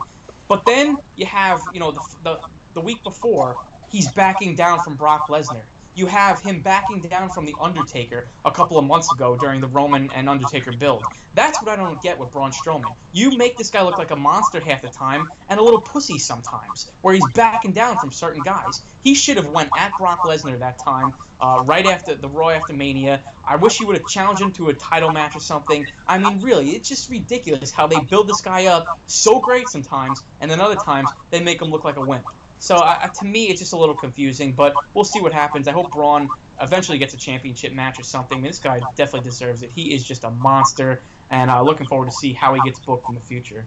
And they've been looking for that monster for a long time. I mean, we all know Vince McMahon loves those big guys, uh, the guys that are like six five, six six, even like six ten, uh, definitely over 300 pounds, and we have not seen that type of guy in a long time. And I mean by that like a full timer. You know, yes, the Undertaker's a big guy, but he's been a part timer. Brock Lesnar's a part timer. Vince has been finding that one guy that will be on the show every week being a monster, and he hasn't had that in a long time. He's got that in Braun Strowman. I agree with you. I mean, this guy should be continued to book to be booked on as a badass, as a dominant monster, and I, and I completely agree with you that it made no sense. You know, you have this guy just destroy Roman Reigns, but the week before he bitches out to Brock Lesnar. A couple of weeks before that, he wimps out to the Undertaker. Why? You know, if you want to make Braun Strowman a badass, why don't you have Braun get in Taker's face, get in Brock's face, and say how it is? Like, I'm going to take that belt away from you and they just haven't done that. So again, you know, they have not booked this guy poorly. They've been booking this guy pretty well, but those are some errors that they have to correct. You can't have this guy wimp out. He's freaking 6'10", over 300 pounds. Why in the hell are you gonna have this guy wimp out? If he wimps out, then he's not what he is supposed to be. All right, so yes, they got to fix that up. Uh, as for the rest of Raw. I mean, we have new uh, tag, number one contenders for the tag team belts. Cesaro and Sheamus will challenge the Hardy Boys. Uh, their eight man tag team match with uh, Gallows and Anderson and the Shining Stars was very good, but what just didn't make sense to me, Ryan, is that you know you have these two teams, they're going to face each other for the belts at Payback. Why aren't they having any animosity as a tag team? You know, they felt more like they had better chemistry together as tag team partners than they're going to have chemistry together as rivals. I mean, if you really want to build this tag team matchup right, let there be animosity between these two tag teams. Let them get in each other's faces. They didn't need to win that match against Gallows and Anderson and the Shine Stars. All right? Let the two teams clash clash with each other. Let them have some problems. To see that Hart, the Hardys and Cesaro and Sheamus work together so well as a tag team, and then the match is over, they hug each other, shake hands. You're freaking opponents in a couple of weeks. Let there be bitterness to each other. That didn't make sense to me. So I mean, it's just stupid, just stupid booking stuff by Raw. Um, you have Finn Balor now hurt again. Thank you, Jinder Mahal, you freaking idiot. Uh, Balor was in action against Mahal, and right early in the match, Mahal basically gives Finn Balor a concussion. Uh, Balor did finish the match, and now it looks like he's gonna be feuding with Bray Wyatt once Bray is done with Randy Orton. But now Balor's out for about two to four weeks with a concussion. So, I mean, that's good somewhat because, you know, Bray is focusing on Randy. It's not like Bray and Finn are feuding with each other right now. So you can let Finn sit down for a couple of weeks until he gets ready for Bray Wyatt. But still, I mean, this guy can't catch a break. He came off a very severe shoulder injury. He comes right back. Next the, the next week he's back he suffers a concussion. That's on Jinder. Jinder's got to be a lot smarter than that. I mean, Jinder, you're a freaking professional. you cannot give this guy a concussion. I'm sorry. He's a big time star. You got to be careful, and he was just not careful in this scenario. So we wish uh, a speedy recovery for Finn Balor. Uh, and that was basically. I mean, Seth Rollins is staying on Raw. That's good to see. We thought that he was going to be moving on to SmackDown. Kurt Angle came out said, "No, I want you on Raw." It looks like we're gonna we're gonna get the Seth Rollins Samoa Joe feud. We've been waiting for this for a little bit now. We're gonna get that. Good to see. Get Joe going. He hasn't really gone off to a good start uh, since him he got called up. Hell, he wasn't even on WrestleMania, which is a damn shame. But this will be a good first feud for Samoa Joe against Seth Rollins. Uh, the women's division now looks interesting. No Charlotte. Now it's going to be Bayley, Sasha Banks, uh, Alexa Bliss, Mickie James, and now in the fold, Nia Jax in the fold as well. So the women's division starting to get some new faces, some new stories will be built. So overall, being live at Raw in the Coliseum was very solid. wasn't the greatest show, but there was some good stuff happening. Uh, like I just pointed out, Braun killing Roman Reigns, uh, Seth and Joe starting to begin their feud, uh, new look in the women's division, Dean Ambrose now bringing the IC title over. That should be interesting. So overall, uh, for the first Raw during this shakeup, not a bad start. So overall, solid Raw. Yeah, I thought it was pretty good. Again, like you said, a couple of good good things that went on. Uh, obviously, you know, the eight man tag match was pretty fun, but like you said, the Hardys and uh, Sheamus and Cesaro, it was kind of weird that they were on the same team, considering the fact that they're going to be facing off against each other at Payback. So again, you know, and, and after the match, they're shaking hands and stuff. I, I don't, you know, I feel like those things don't work nowadays in WWE. You know, nobody wants to see uh, you know, feuds go on where the guys respect each other and shake hands before, you know, the match or whatever. This is not UFC where they're going to touch gloves, shake hands, respect each other, and beat the holy hell out of each other. They have to have some, you know, back and forth. They have to have some, you know, feud. You got to have a heel and a face here. I mean, it's just, I feel like it does not work in WWE because, you know, again, watching those guys shake hands, they respect each other. To me, it's just not interesting to see those guys going up against each other. I'd rather see the Hardy Boys go up against Gallows and Anderson or something like that. So, uh, again, yeah, like you said, that really didn't make too much sense. But always great to see the Hardy Boys in action. They're always so much fun to watch. They got the win for their team, so that was pretty good. Like you said, Finn Balor, again, I mean, really, I hope this guy just doesn't continue getting injury, injury after injury after injury. I mean, I just, I can see it already, man. It's always the ones we love getting injured the most. I just hope he continues to stay healthy after this because, of course, this concussion thing, it's not his fault. Uh, Jinder Mahal has to be has to be more careful. I mean, you can't throw a punch like that for Christ's sake. I mean, really, you got to be more careful. Uh, so again, nothing you can really do about that. I mean, it happens. But uh, like you said, wish Finn Balor speedy recovery there. I love the women's division now on Raw. I really do. I think it's great. Um, Bayley and Sasha looks to be, you know, uh, be the feud hopefully going into the summer. But I love the fact that you got Nia Jax, you got Alexa Bliss there now, you got Mickie James. I mean, that right, that, that was basically the women's division for Raw right there. That whole segment, I thought that was great. Again, it's fresh, it's exciting. I'm, I'm looking forward to see Mickie James possibly become a Raw Women's Champ, Alexa Bliss become the champ, uh, the champion. You know what? At this point, they build a Nia Jax up. She's killing everybody. Give Nia a short run with the belt. I mean, again, she is such a huge monster that it's going to look bad if she never ends up getting that belt at some point. So might as well give it to her. Have a short reign. I think her and Mickie James can have a good feud together. I think it could definitely be interesting. We'll see where they go with it. But I love the Raw Women's division right now at the moment. Uh, main event obviously had Dean Ambrose and Kevin Owens. Uh, you know, nothing really too special about that. Like you said, Seth Rollins, Samoa Joe, we're finally getting that. Looks like there'll be a match at Payback. Uh, very surprised that Seth didn't move over to SmackDown. Maybe when Stephanie McMahon comes back, she kicks him off the show. Who knows? But uh, that was pretty good right there. So, like you said, all in all, I enjoyed Raw. I thought it was pretty good, and uh, we'll see what happens from here on out. As for the SmackDown brand, I thought it was very good as well. Uh, again, the roster shakeup, the roster changes were very, very good. Kevin Owens, Sami Zayn, uh, Charlotte are all on SmackDown. That is going to help this brand out big time. But of course, the biggest story is that AJ Styles, who was rumored for a long time that he was heading to Raw, not the case. He's staying on SmackDown. Uh, I heard a report that it was going to be AJ Styles going to Raw, but instead they chose Bray Wyatt over AJ. So I'm happy about that. AJ Styles, like you said it, you know, he's the face that runs the place he even though that that's a corny saying that is the truth. Aj styles is the face that runs smackdown and he's the guy that built the smackdown brand. He is not lying. He is telling the truth. And and smackdown right now just can't afford to lose aj styles. He's their top guy And now it looks like he's going to be moving into a face role because, uh, from what I read, that he's going to be a face from now on. And if he's feuding with Kevin Owens for that championship, he's going to be a face. There's no way Owens is going to be the face and Styles is a heel. That's just not believable to me.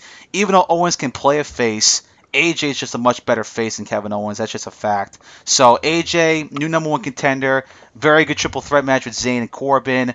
Uh, you know, it's a little bit weird to see AJ now fold back into the mid card picture, but right now Randy Orton's focusing on Bray Wyatt.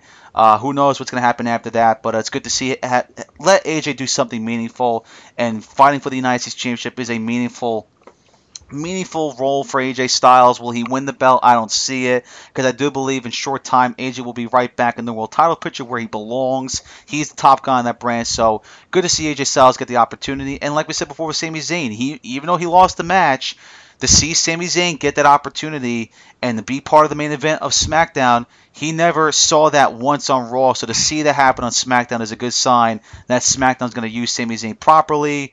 Uh, again, Charlotte to the women's division. That's going to be good to see. Uh, we'll see who Naomi's next opponent will be. Will it be Charlotte? Maybe. Maybe they'll have a battle royal to determine the number one contender. We'll see what happens with that. Tamina also added to the SmackDown women's roster. That's good to see. She's going to be the Nia Jax of SmackDown. What I mean by that is just power. Basically, she's going to be the muscle, the powerhouse of the SmackDown women's division. Uh, you had Shinsuke Nakamura. Now we all know his first feud will be with Dolph Ziggler. I didn't really like the segment that much. I mean, nothing really happened. You know, Nakamura said his little thing. Dolph is like, "Who the heck are you?" Blah blah blah. I thought it was a little bit underwhelming, but still, Nakamura's first feud with Dolph Ziggler, that's perfect. Even though I thought it was going to be with The Miz, it's not. Hey, Dolph Ziggler, not a bad choice. Because a lot of people that want to see Shinsuke in a big storyline right away. You can't do that with Shinsuke Nakamura. Uh, I, I know one kid on, on, on Facebook is like, oh my god, this is ridiculous versus Dolph Ziggler. Is that a joke or something? I mean, let's be honest. I mean, yes, uh, I mean, we all want to see Shinsuke in a big feud. You know, just imagine him versus Kevin Owens or him versus AJ Styles. That's great. But not when he just debuts. Just you gotta let that build, alright? You cannot rush Shinsuke Nakamura this early. You gotta bring him up, build him slowly, alright? They should not be talking about Nakamura versus AJ Styles until WrestleMania season, all right? There is no other place for that match to happen than WrestleMania. Some may say SummerSlam. Okay, but I think AJ Nakamura, that's better served for WrestleMania. That's a WrestleMania match. You want to do Kevin Owens versus Shinsuke Nakamura? Save that for SummerSlam. Who doesn't want to see that? But right now, Shinsuke's first feud should not be with those guys. It has to be with somebody that is a, you know, not a big, uh, kind of a big name, not the biggest name, but a pretty good name. But a guy that right now is not in any significant feud, and that's Dolph Ziggler. Ziggler will put Nakamura over. Ziggler knows his spot. He's not going to be getting all these great opportunities anymore. He's going to be a guy that's going to put the young guys over. And he will do that with Shinsuke Nakamura, and that should be the right move. Let Nakamura start out fresh. Bring him along slowly, and they're doing the right thing with Dolph Ziggler. For those who say, oh, he should be facing Owens and Styles, you're out of your freaking mind. That means you're rushing Shinsuke. You can't do that. All right, Shinsuke Nakamura has the potential to be the top star on SmackDown. Now, yes, it will be tough for him with his English and his language. I mean, his English is pretty damn good for a Japanese guy, but still, not the greatest. And it's going to be tough to see that, but he's got the charisma, he's got the in ring ability, he's got the experience, and he's got the fans' connection that he has a chance to be a top guy on the SmackDown brand. You do not want to rush that first time he's on the SmackDown brand two weeks in. You don't want to put him in a big storyline like that. So I'm happy they're starting out slow with him, and he's going to be starting a feud with Dolph Ziggler. That will be a good fresh start for Shinsuke, and it will build him up until uh, in the future for a championship opportunity. But right now, two weeks in, you can't put Shinsuke in a big feud. Anything else that happened? Usos beat the American Alpha the tag team belts again. Shine Stars came out, attacked American Alpha. Pretty curious to see where the SmackDown division goes from here. New Day, Shine Stars, new acquisitions. That's good to see. Uh, I mean, who knows where the Usos go from here? It looks like Alpha will feud with the Shine Stars. So for the time being, will it be New Day versus the Usos? Who the heck knows? But overall, good SmackDown. Randy Orton being Erick Rowan does nothing for me as he continues to await the House of Horrors match with Bray Wyatt to payback. But overall, good SmackDown. The roster looks great now with Tye Dillinger also on board. Can't forget about Tye Dillinger. Him, Shinsuke Nakamura, AJ Styles is staying, Randy Orton's still there, Baron Corbin's still there, and you have the additions of Owens, the additions of Sami Zayn, Rusev will be there pretty soon. SmackDown's roster may be a lot better than what it was before. you can basically say that it's a lot better than what it was before. So overall, Raw was good, and so was SmackDown. Yeah, I agree. Like you said, I mean, I, I just I'm so in love with the SmackDown moves. I think the SmackDown roster is, is awesome. It's perfect. It, they really didn't lose any significant pieces. I mean, uh, the ones that they did lose, I mean, they gained an, an, even bigger piece. You can argue. I mean, losing the Miz was pretty big, but look, they they gained Kevin Owens, they gained Sami Zayn. Losing Bray Wyatt was, you know, again, you could argue was big in a way. But again, they, they gained so many big pieces, and now they got a, a great roster. I mean, you got AJ Styles, you got Shinsuke Nakamura, you got Randy Orton, you got Kevin Owens, Baron Corbin, Sami Zayn. I mean, that's that's a pretty solid roster right there. So I'm intrigued. I'm excited to see what happens. Uh, you know, like you said, you basically said all the, the segments that happened. I thought, for the most part, everything was pretty good. Uh, you know, the opening segment to kick off the show was great. You know, again, like you like you mentioned before, uh, it's kind of weird to see AJ Styles get kicked back uh, to the mid card status. But you know what? Nowadays, not everybody can stay on top forever. You know, I mean, people have their moments at the top, and then you know what? If they fall a little bit, you, you can't really complain about it too much because they're still on television. They're still getting feuds. AJ Styles is still getting a championship match, whether it's the WWE Championship or the United States belt. It doesn't really matter. He's on television. He's still in a big time feud, and he's still fighting for a championship in the WWE. So you really can't, like, you know, again, you see so many people arguing and constantly complaining, like you just said about, uh, you know, somebody saying on Facebook about Nakamura too, about how it's ridiculous he's in a feud with Dolph Ziggler. Again, not everybody can be on the top. You know, again, everybody gets so upset nowadays when their favorites aren't at the top, or when they are at the top, and then they have their moment for a couple of months or whatever, and then they fall down the ladder. It's like, what do you want them to do? They can't. They can't stay up there forever. I mean, really, like Dolph Ziggler, he's another example. He's had his moments at the top. I mean, heck, SummerSlam last year, he's with main eventing with Dean Ambrose for the WWE Championship at SummerSlam, and now look at him. He, he couldn't be any more irrelevant. So again, I think that's a, a great first feud for Nakamura. You know, him and Ziggler, I think, is perfect. Again, Nakamura is involved in a feud. He's on television. He's not sitting in the back. He's not not getting TV time. So again, the fact that people are complaining this guy's not being pushed right to the main event spotlight, he's not facing Randy Orton on his second night on on SmackDown. I mean, it's, it's ridiculous. So again, you know, I, I like where they're going. I like the feuds. Again, this is this is great stuff right here. Uh, you know, every other segment was good too. Like you said, the, the tag team division. Uh, you know, Usos beating American Alpha. American Alpha looks like they're out of the tag, you know, spotlight for the championships. Look like they'll be facing uh, the Shining Stars. I don't really know what kind of feud that's going to be. I don't know where the Usos go, like you said. Uh, Shane McMahon announcing what we originally thought he was going to announce Charlotte coming out, uh, you know, the daughter of a Hall of Famer, but it ended up being Tamina. Like you said, Brian, it's going to be basically SmackDown's, uh, you know, version of Nia Jax. Uh, she's going to be the powerhouse. I don't think she's ever going to get the championship. She's always going to be in there, though. She's always going to dominate, uh, kick ass, and take names. That's what she's going to do. Uh, the addition of Charlotte, though, is big. We'll see who comes and becomes number one contender to Naomi, like you said, and then AJ Styles closing out the show. Uh, winning the number one contendership spot, and he'll face Kevin Owens after Payback at some point. So again, yeah, like you said, I mean, Raw was great, SmackDown was great. I really love where they head with some of these feuds. Again, the Superstar shakeup, very, very successful and much needed. And there was actually some interesting stuff going on with the 205 Live show. Uh, going back to Raw for a second, we had ourselves a heel turn as T.J. Perkins, who walked into the Cruiserweight Classic and then to 205 Live as a face, the first ever, uh, the uh, cru- the first uh, Cruiserweight champion since the belt came back to relevancy. Now as a heel, as in his match with Austin Aries, after the match was over, Neville and Aries were staring eye to eye, and then Perkins came from behind and attacked uh, Austin Aries. Now is basically you can basically say is Neville's bitch, basically. So, uh, I mean, is it going to work out for Perkins? I'm not so sure. I mean, the, the thing you have to do though is try. I mean, maybe it's not going to work out, but still you have to try. Look, it, look, it helped out Neville big time, right? Neville came into the main roster with no charisma whatsoever. He was a great wrestler, good athlete, but Neville never had that charisma. Bang, turns heel. Look at him now. Neville has tremendous amount of charisma. He plays the heel role perfectly. You know, he handles himself like like he should as the king of the cruiserweights. Uh, will it be the same for Perkins? I'm not so sure. I don't think Perkins has the same connection with the fans that Neville did, and I'm not sure if he has that same charisma.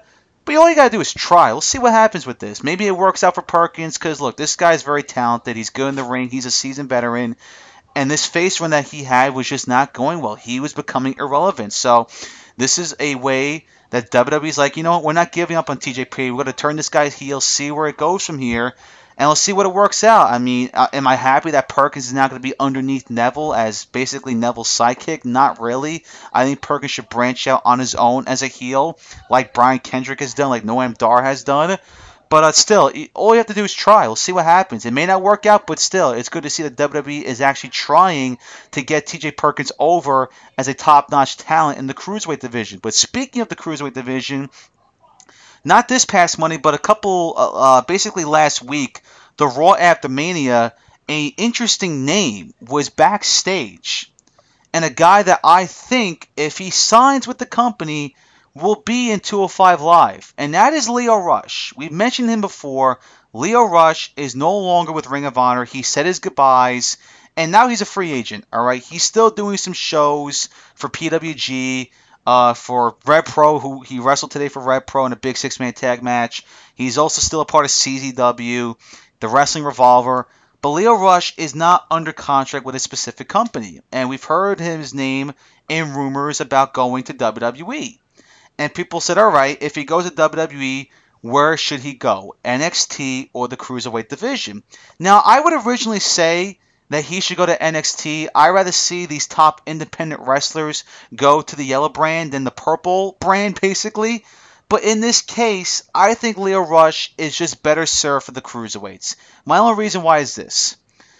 If you're seeing Lio Rush go to NXT, if you're a diehard wrestling fan and you're seeing Lio Rush go to NXT, you're expecting big things from this guy because he's a big name on the independents. He's a former Ring of Honor superstar, and he's going to NXT. You want to see this guy succeed this is a fact, not my opinion, but this is a fact. He's not going to have the same level of success in NXT than he would on 205 Live. Simple reason, because of his size. I mean, I hate really saying that, but that's the truth.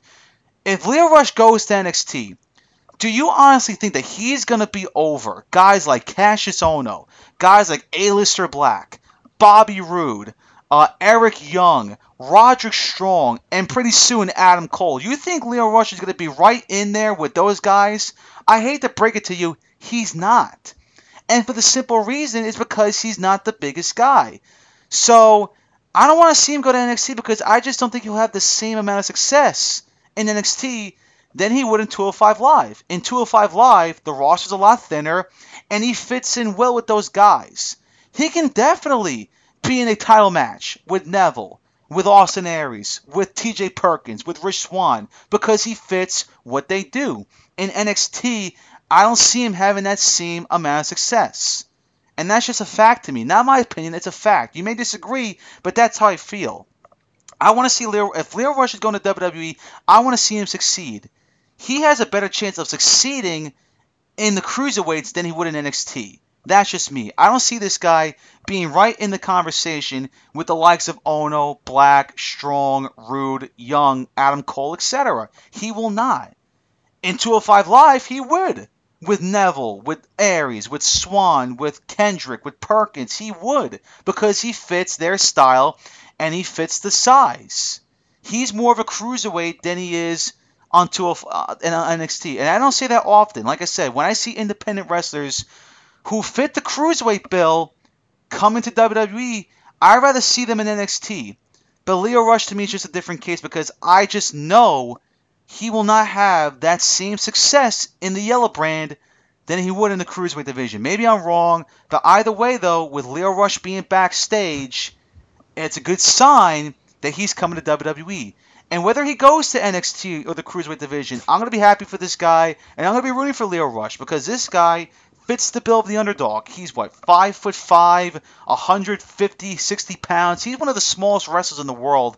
But this guy's one of the best. If you have not seen Lio Rush perform, check him out. He's that damn good. But again, in terms of me wanting to see him succeed, I'd rather see him go to the cruiserweight division and succeed there, they go to NXT. No matter what the case is, even if he goes to NXT, when he goes to the main roster, he's going to be in 205 Live, whether you like it or not. He's not going to be a main roster guy. He's not going to be on Raw SmackDown, fighting for mid-card belts, feuding with guys like Dolph Ziggler or The Miz. That's not the case. So you might as well put Lio Rush immediately in 205 Live. That's just me. So maybe you, Ryan, disagree, but overall, Lio Rush backstage at Raw, pretty good sign. He's headed to WWE.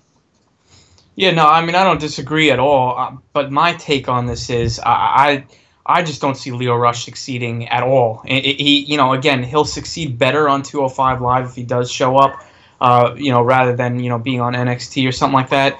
But to be honest, I don't think this guy's going to succeed at all in WWE. To be honest with you, I mean, he he is a great talent. Obviously, we all know that how how outstanding this guy is. But to me, it's too early for him to come to WWE. And this is just another example. If they do sign him, if, if WWE does sign Lio Rush, it's just another example of them just signing guys to sign them. And it's really, really frustrating. You know, again, I don't know why Lio Rush left Ring of Honor so abruptly. Again, if it's Ring of Honor dropping the ball again, I mean, shame on them. Uh, again, this guy I feel like has so much to offer to the independents still that it's just a shame if they rush him to WWE. I, I, it really, really is because I just don't think this guy's going to get anything. Okay, yeah, if he goes to WWE and goes on 205 Live, how is he going to be successful? I mean, 205 Live, in my opinion, is not that successful of a show. I mean, literally, you know, the main event is usually good. Uh, we had a good match this past, you know, uh, Tuesday night. But again, it's it's basically revolved around one belt and one feud. That's what the cruiserweight division is. It's one feud because it has one belt. So all the other matches that go on on that show are irrelevant. Nobody cares. Nobody watches. So if Lio Rush goes there and, and faces off against I don't know uh, Noam Dar on 205 Live, week after week after week, and then faces an Ariya Daivari here, and then oh maybe Lince Dorado, and Mustafa Ali. What does that do for him in the long run? I mean, we've just seen the same cruiserweights fighting for this cruiserweight championship. You've seen TJP, Brian Kendrick, uh, you know, again, Austin Aries and Neville. That's and Jack Gallagher. That's all we've really seen in, the cruiserweight, you know, title picture. We haven't yet to see anybody else. We've yet to see Noam Dar in there. Yet to see Tony Nese, Drew Gulak, any of these guys. So what are they actually doing? It's basically like WWE just has them around just to have them. And that's what I feel like would be the case with Lio Rush if he comes. Again, this guy is not going to be successful. I'm telling you, he is definitely not. He de- he has to stay on the independents for a little bit longer, and then maybe build up his stock a little bit, and then when the time is right, he could come in and maybe he'll be a little bit more su- successful. But again, if they rush him, I'm just I'm just not excited for it. I really, I, you know, seeing the rumors of him being backstage did not excite me. It did not do anything for me because nowadays WWE signs people just to sign them, and again, it, it, just sets them up for failure. It really does. So I wish the best for Lio Rush, and we'll see if they do end up signing him. But to me, it doesn't do anything for me because I just smell failure because WWE is just not going to know how to use this guy right. No, I can't really disagree with that. I, I, do agree that it's too early for Lio Rush. What he's like 22, 23 years old. Nobody from the independent should go to WWE that quickly. You need some time on the independent scene. You need to make a name for yourself more. I, I know Lio Rush has made a big name for himself all over the independents, but he's so young. He still has lots to deliver on the independents. It's too early. But again, in reality, it looks like he's going to be going to WWE, and for him to succeed in WWE, if he has any type of success, he's better served on the cruiserweights than NXT. I think NXT will have some great matches, but I don't think he'll ever be in that position to wrestle for a world championship. I just don't see it happening. I think in, in 205 Live, yeah, I mean, right out of the gate, he may start off with some stupid matches, but I do believe if WWE puts the work in and built this guy up, then I think he could be a cruiserweight champion. And, and if that does happen, that's good enough for Lio Rush to me because that's the only way I see him succeeding. I don't see this guy going to WWE and you know wrestling in big matches on Raw, SmackDown, or even in NXT. I mean, even in NXT, I don't see this guy wrestling in big matches like you know we all think he could, and we all know he he could, but it's just not going to be the case. So we'll see where Lio Rush goes. But seeing him backstage at Raw tells me that he's bound for the WWE. Uh, and then finally with NXT last night, uh, the new era has officially begun with NXT. Uh, very different from last night. I mean, number one, the new intro, new theme song, which I like. Uh, you always want to see change. You know, for so long they had the same intro, they had the same theme song. Triple H is now looking to be a little bit different now, and he did so with the entrance theme, the theme song. Uh, pretty cool stuff. I like the theme song. If you want to listen to it, go on YouTube, type in the NXT intro theme song. I believe it's called Rage, if I'm not mistaken. So check that out. Uh, and yes, we did see a new era last night. Uh, no more Shinsuke Nakamura. He gave his farewell, which is so cool to see. We really don't see that happening on on uh, NXT television. Is seeing superstars give their farewells. I mean, we didn't see it with Sami Zayn. He had his farewell at a Takeover. Dallas Finn Balor had his farewell. Uh, his last match with uh, Nakamura, that was basically Finn's farewell. And this was cool to see Nakamura again on the microphone, thanking the fans, saying how crazy they are. After that, all the wrestlers come out, congratulating Shinsuke and going to the main roster. Pretty cool to see. I mean, you know, Shinsuke Nakamura, in, in the one year that he was there, he had a lot of success. Two time NXT champion. He put together some incredible matches with the likes of Sami Zayn, Austin Aries, Samoa Joe, Finn Balor, Bobby Roode. Even though at some times the, booking on this guy was weird with the injury angles and him dropping the belt twice was not a good look. Sometimes, but still, Nakamura had a lot of success on the NXT brand, but we all know it's time for a change. He needed to leave, go to the main roster, and he's officially there. No Dash, no Dawson. They're done. Tye Dillinger, next week will be his last NXT match. That should be pretty good between him versus Eric Young. But for the matches itself, I mean, right out of the gate, Aleister Black, I mean, Jesus Christ. He starts the show off. Yet again, his entrance theme is freaking sick. If you, it, his whole theme song is officially on YouTube, it's really, really, really good. One of the best theme songs I think WWE has put together uh, for a long time. His entrance is pretty sick. The fans like this guy, and basically he wrestles a jobber in Corey Hollis, and bam, five seconds in, spinning kick, which he calls now the Black Mass. One, two, three matches over. Cool stuff right there, and you can just tell that this guy has a chance to be something special in NXT. The way WWE is booking this guy, the way they're handling his character, the entrance theme, the fans like this guy. I see big things moving for for Aleister Black, which is good to see because he's another guy that was on the independents for a long time. You never really thought that, you know, he could have that. I mean, I'm not going to get ahead of ourselves, but you know when you saw him sign with NXT, you were pretty excited. Like, you know, we'll see how they use this guy. I'm not pretty sure if they'll use him well or he'll just come in and just do some matches just like that. But no, they're really taking seriously to this guy. They they did vignettes for this guy. He's got a character. He's got a sick entrance. And so far, two matches he's had on NXT television, man, he's been darn impressive. So that's pretty cool to see with Aleister Black. Uh, we're seeing more build up between Ru- Ruby Riott and Nikki Cross. Uh, was not all that thrilled with the match she had with Kimberly Frankel. Now that's her new name. That's just pretty stupid to me. I think she should have kept her as Kimberly. But overall, Riott vs. Cross should be some good stuff. Uh, DIY winning a match against two jobbers, but that guy Dylan Miley, I believe his name is, he could be something special, man. He's a big, monstrous guy. Really impressive against Gargano and Ciampa, but the match was lost by his teammate. He attacked his teammate after. Just shows you though that you know the way they booked him in that match that he could be a big time part of the future for NXT. But the biggest thing that happened on the show, unquestionably, was Drew McIntyre making his return. Great match with Oney Lorcan. I mean, no surprise there. I mean, Oney Lorcan, even though right now he's got no direction, if you put him in a match, he's going to deliver. Lorcan's a very good in-ring worker. There's just the problem for him is that he has no character. He's got no direction. But the guy's always going to put together a good match. He did that with Drew McIntyre. And it's just cool to see him back in the WWE. I mean, man, his first run should have been a whole lot better than what it was. They brought this guy in too early. They gave him the Intercontinental Championship right away. That was dumb. They rushed him too early. They should have built this guy from the ground up.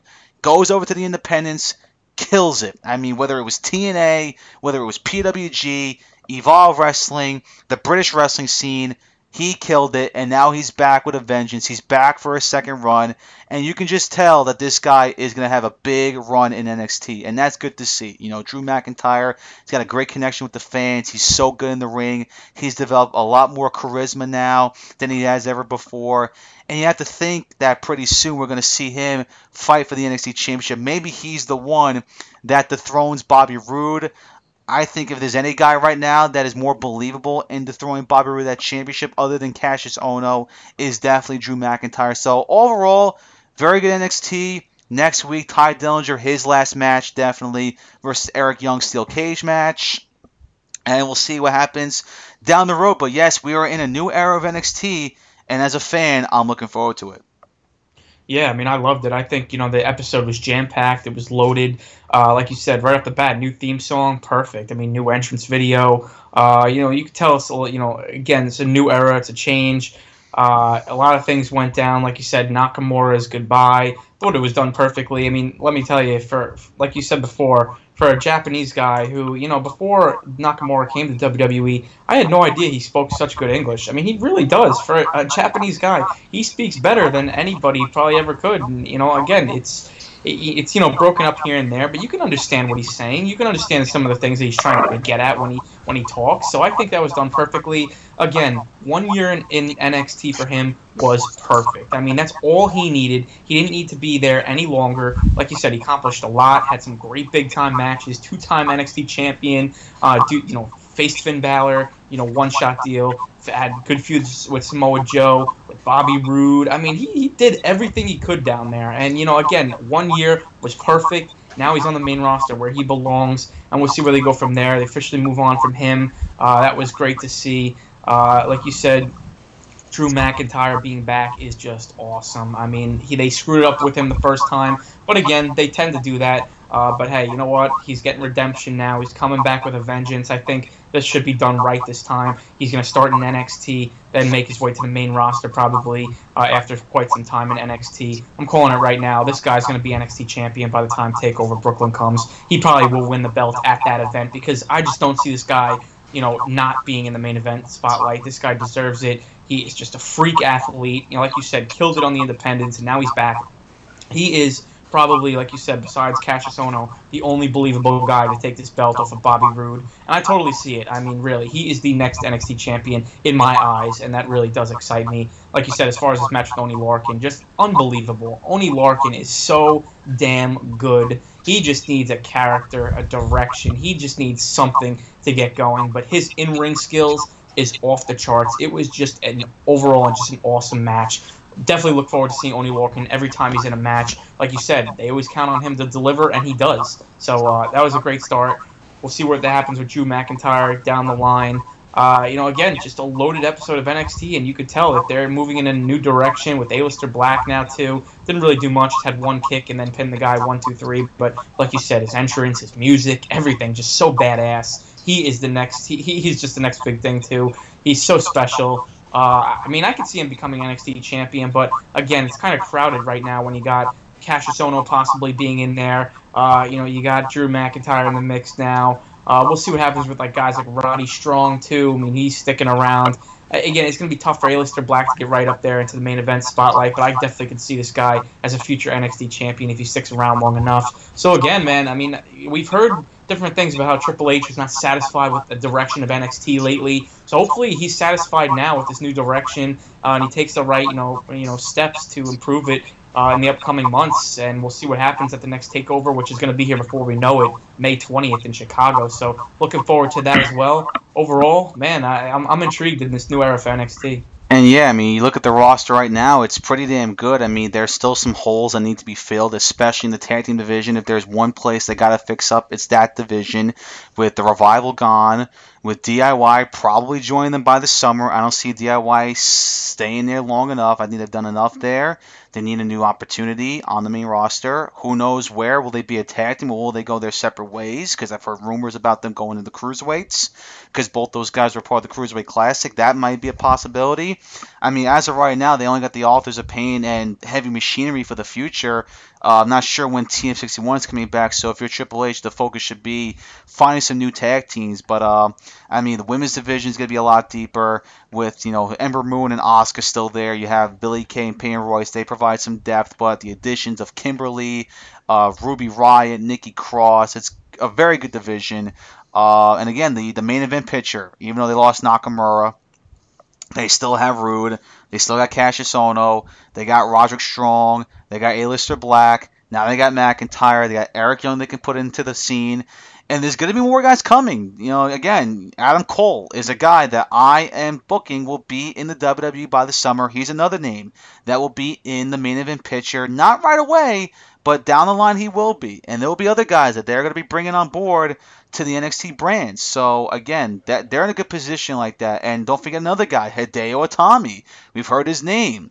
He may come back pretty soon. You can't forget about Itami. He's a big name. So overall, the future of NXT is in good hands. Again, if there's one place they got to fix up is the tag team division.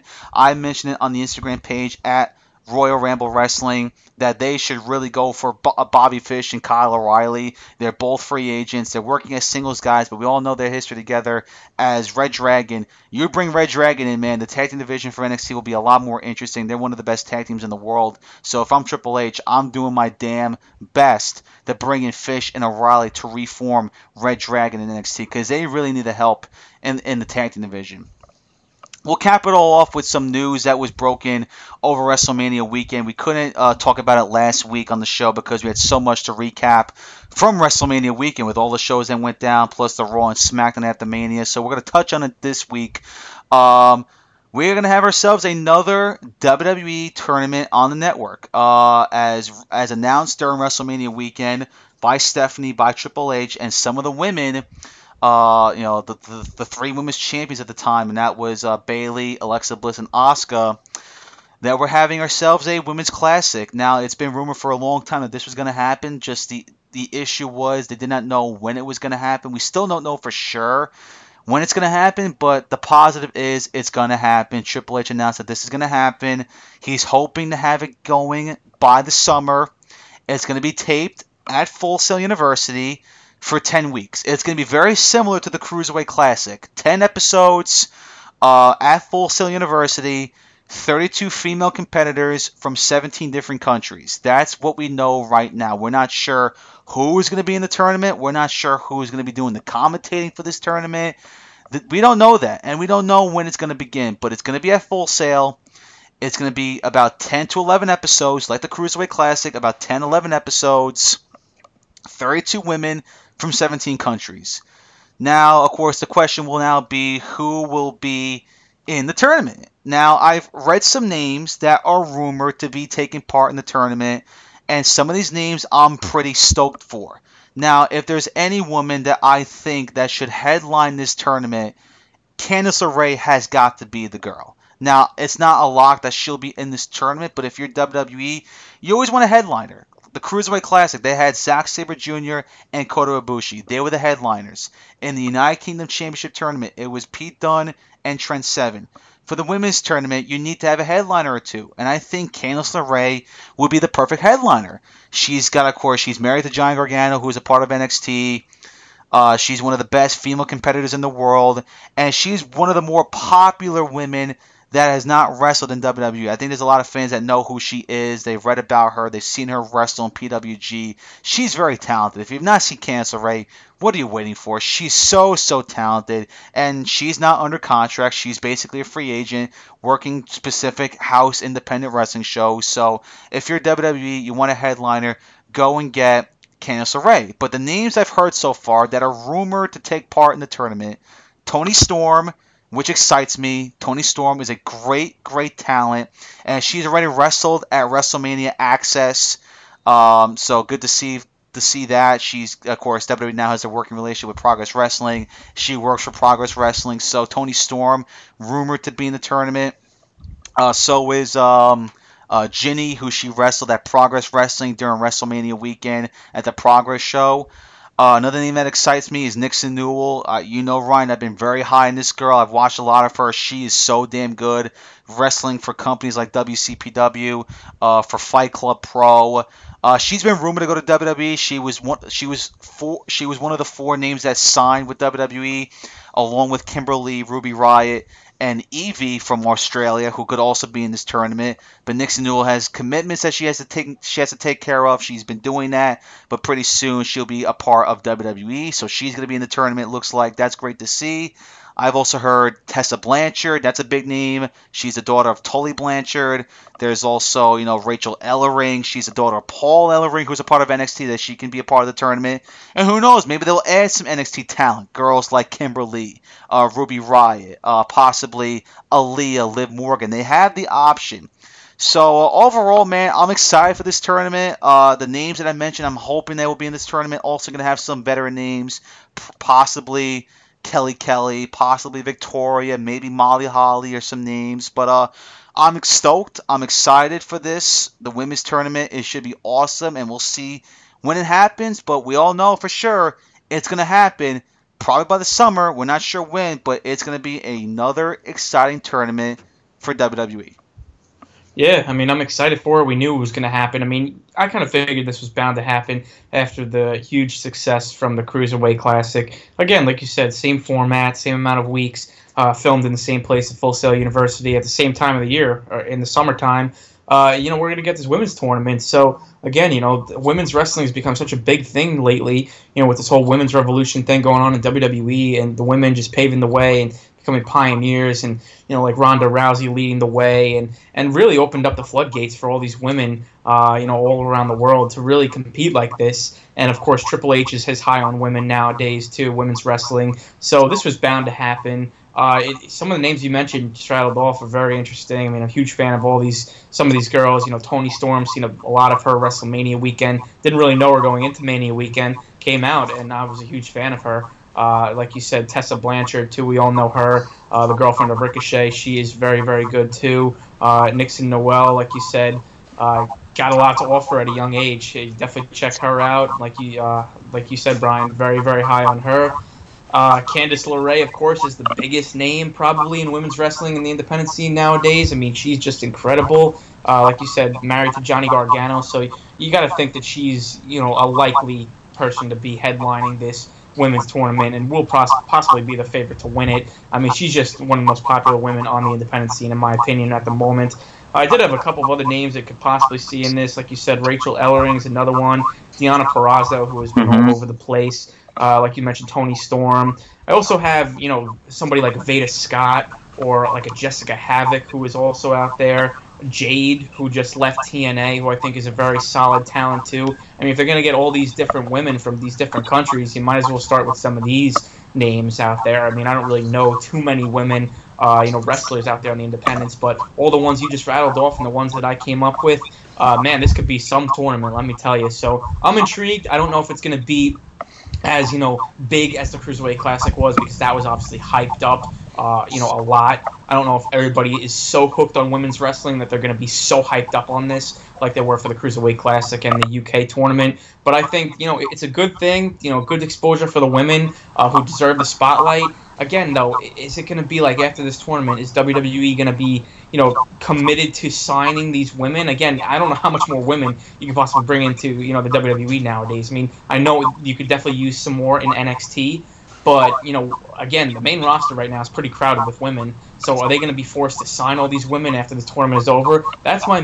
big question and main concern here because again, we've seen with the Cruiserweight Classic and the UK tournament, a lot of these guys we see appearing on you know on NXT and here and there. So or is it going to be the same thing with these women? And I'm not so sure all these women you know, should be just crowding around WWE. I'd like to see them continue to do their thing on the independent scene as well. So we'll see how it works out. Again, details haven't been officially announced. This is just what we're going by. But uh, based on some of these names, it could get very, very interesting, and I'm looking forward to it. Now, now I heard different things in terms of the payoff. You know, after this tournament's done, what's going to happen with these women? I've heard a couple of things. Number one, which to me this makes zero sense, is that these girls have their own show. That's stupid. If they had their own show, then you might as well put Charlotte, you might as well put Sasha, you might as well put Bayley, etc. on that same show. Don't do that. It's stupid because why should those girls have their own show you know, where they could be wrestling girls like Charlotte, Sasha Banks, and Bayley on Raw, whatever. But I've also heard that these girls could go to NXT because, like you said, Ryan, they could use some more talent in the women's division. I mean, their division's pretty fine right now, but you can always add some more. But like you said, Ryan, it's going to be too much women. So I'm also curious to see what the game plan is for WWE after this tournament is over for the women. But uh, I mean, going back to the list of talent that could be in this tournament, I mean, those are a lot of names that we mentioned often, there's more girls out there that are well deserved to be in this tournament. I mean, you have girls like Kairi Hojo and Io Shirai from Japan, two of the very best in women's wrestling that are rumored for this tournament. Those are two girls to keep an eye on. There's also Britt Baker, who is the girlfriend of Adam Cole. I think she's right now a champion in either Shimmer or Shine. She could be in this tournament. Again, you said Deonna Purrazzo, very popular uh, independent female wrestler. Santana Garrett, you can't forget about Santana Garrett. She's very popular. Uh, possibly, um, I mean, th- there's so many other women out there that could be in this tournament. So they said 17 different countries. So there's going to be some names that we don't know. Like the Cruiserweight Classic, there were some names that we did not ever heard of. Guys like Jack Gallagher, uh, Grand Metalik, and those other guys from different co- countries. So we're not going to get all the women we want to see, but I do believe that this tournament is going to be stacked with talent from all over the world and some names that we know pretty well. Us hardcore fans, speaking of, there's going to be a lot, of course, casual fans that have no clue who these girls are. But, uh, I mean, this was much needed because uh, get into a little bit of a ramble right here because. Um, you know, women's wrestling has been so big now for the past two years they have really changed the game.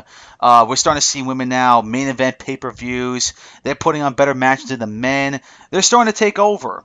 But I love the fact that they that they're doing this tournament because you know when you think of the women's revolution, you think of specific names: Charlotte, Sasha Banks, Becky Lynch, Bayley, Alexa Bliss, the Bella Twins, Natalya, etc. All those female workers that are on the main roster today.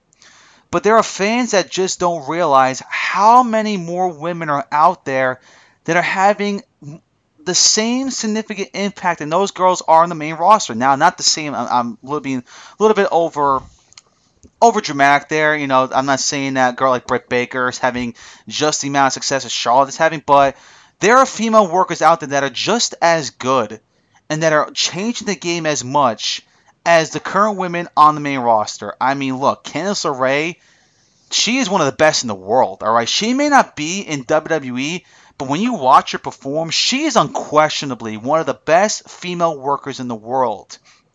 Deonna Purrazzo, same thing. Not on the WWE show. She's made her appearances in, in NXT and that one appearance on SmackDown. But damn, man, she has done so good on the independents for so many wrestling companies. She's one of the best in the world. Again, Hojo and Shirai from Japan. Two girls that, you know, WWE fans have never heard of. But in Japan, they're they're queens. They're so freaking good over in Japan. They're changing the game of women's wrestling over there. And you know, basically, women's wrestling in Japan is not that popular really. They don't really have a lot of success there. You know, the men, basically, when you think of Japanese wrestling, you think of the guys. You think of New Japan Pro Wrestling. There are some pretty damn good female workers over in Japan as well. So, this is a good way, yet again, for WWE to give these younger talents, these women, their full exposure, just like what they did in the Cruiserweight Classic and what they did for the UK tournament. I mean, look, Tyler Bate at the UK tournament became a big star. And this was a guy that was working his ass off in the British wrestling scene. You know, working for companies like Progress, for Rev Pro, for ICW, and nobody knew who he was. He goes to the United Kingdom Championship tournament, he wins the tournament. He's pretty popular now in the WWE because he won that tournament. Pete Dunne, same thing, a guy that not a lot of fans knew of. A guy that for so many years was working in dojos. He trained in a dojo in Japan. He goes over, kicks ass in Progress, in ICW, in Rev Pro, in WCPW. Nobody knew who this guy was. He goes over to the WWE UK tournament, finishes in the finals. Now this guy is being talked about of taking part in the main roster, being in a faction with Triple H. It just shows you right then and there how good these guys are. They just need the exposure. And there's a lot of female talents out there that deserve that exposure. You know, along with the current talent that is right now on Raw SmackDown. Speaking of the women, like I said, Charlotte, Sasha, Becky, they're big names. They're part of the women's revolution. But they're not the only ones. There are so many other women out there that are changing the game as well. Again, girls like Candice, girls like Nixon Newell, Toni Storm, um, Deonna Purrazzo, Santana Garrett, Tessa Blanchard, Jessicka Havok, Britt Baker. I mean, all those girls are just as good. They're really, really good. And I'm excited that we're going to see these girls get the opportunity to be a part of this tournament. Like I said, we don't know who will be in the tournament, but you have to assume that some of the names that we rattle off are going to be in this tournament. Not all of them are going to be in the tournament. You can't fit them all, but there's going to be some big names in this tournament, and that's good to see because these girls have worked their asses off to change the game. To, to be a part of this women's revolution, they are making a significant impact as much as the current women talent on Raw and SmackDown. So again, we don't know when this is going to happen. We'll see. Probably in the summer we're going to see it happen. Uh, but overall, man, this women's classic is going to be pretty awesome, and I cannot wait to watch it when it finally hits on the WWE Network. Yeah, I know. Me neither. Again, like you said, the biggest thing is exposure. I mean, it's just again they're getting the exposure under the WWE spotlight, under the you know a wing of Triple H. Again, they're getting this opportunity. Like again, it's it's awesome to see because these girls work their ass off. They've come a long way. The women's revolution is a thing now. Uh, so all these girls deserve the opportunity, whether they get signed after this whole tournament or not. They get the exposure. That's great for them. So again, I mean, the wrestling world nowadays has changed. It's changed immensely. I mean, nowadays it's so easy.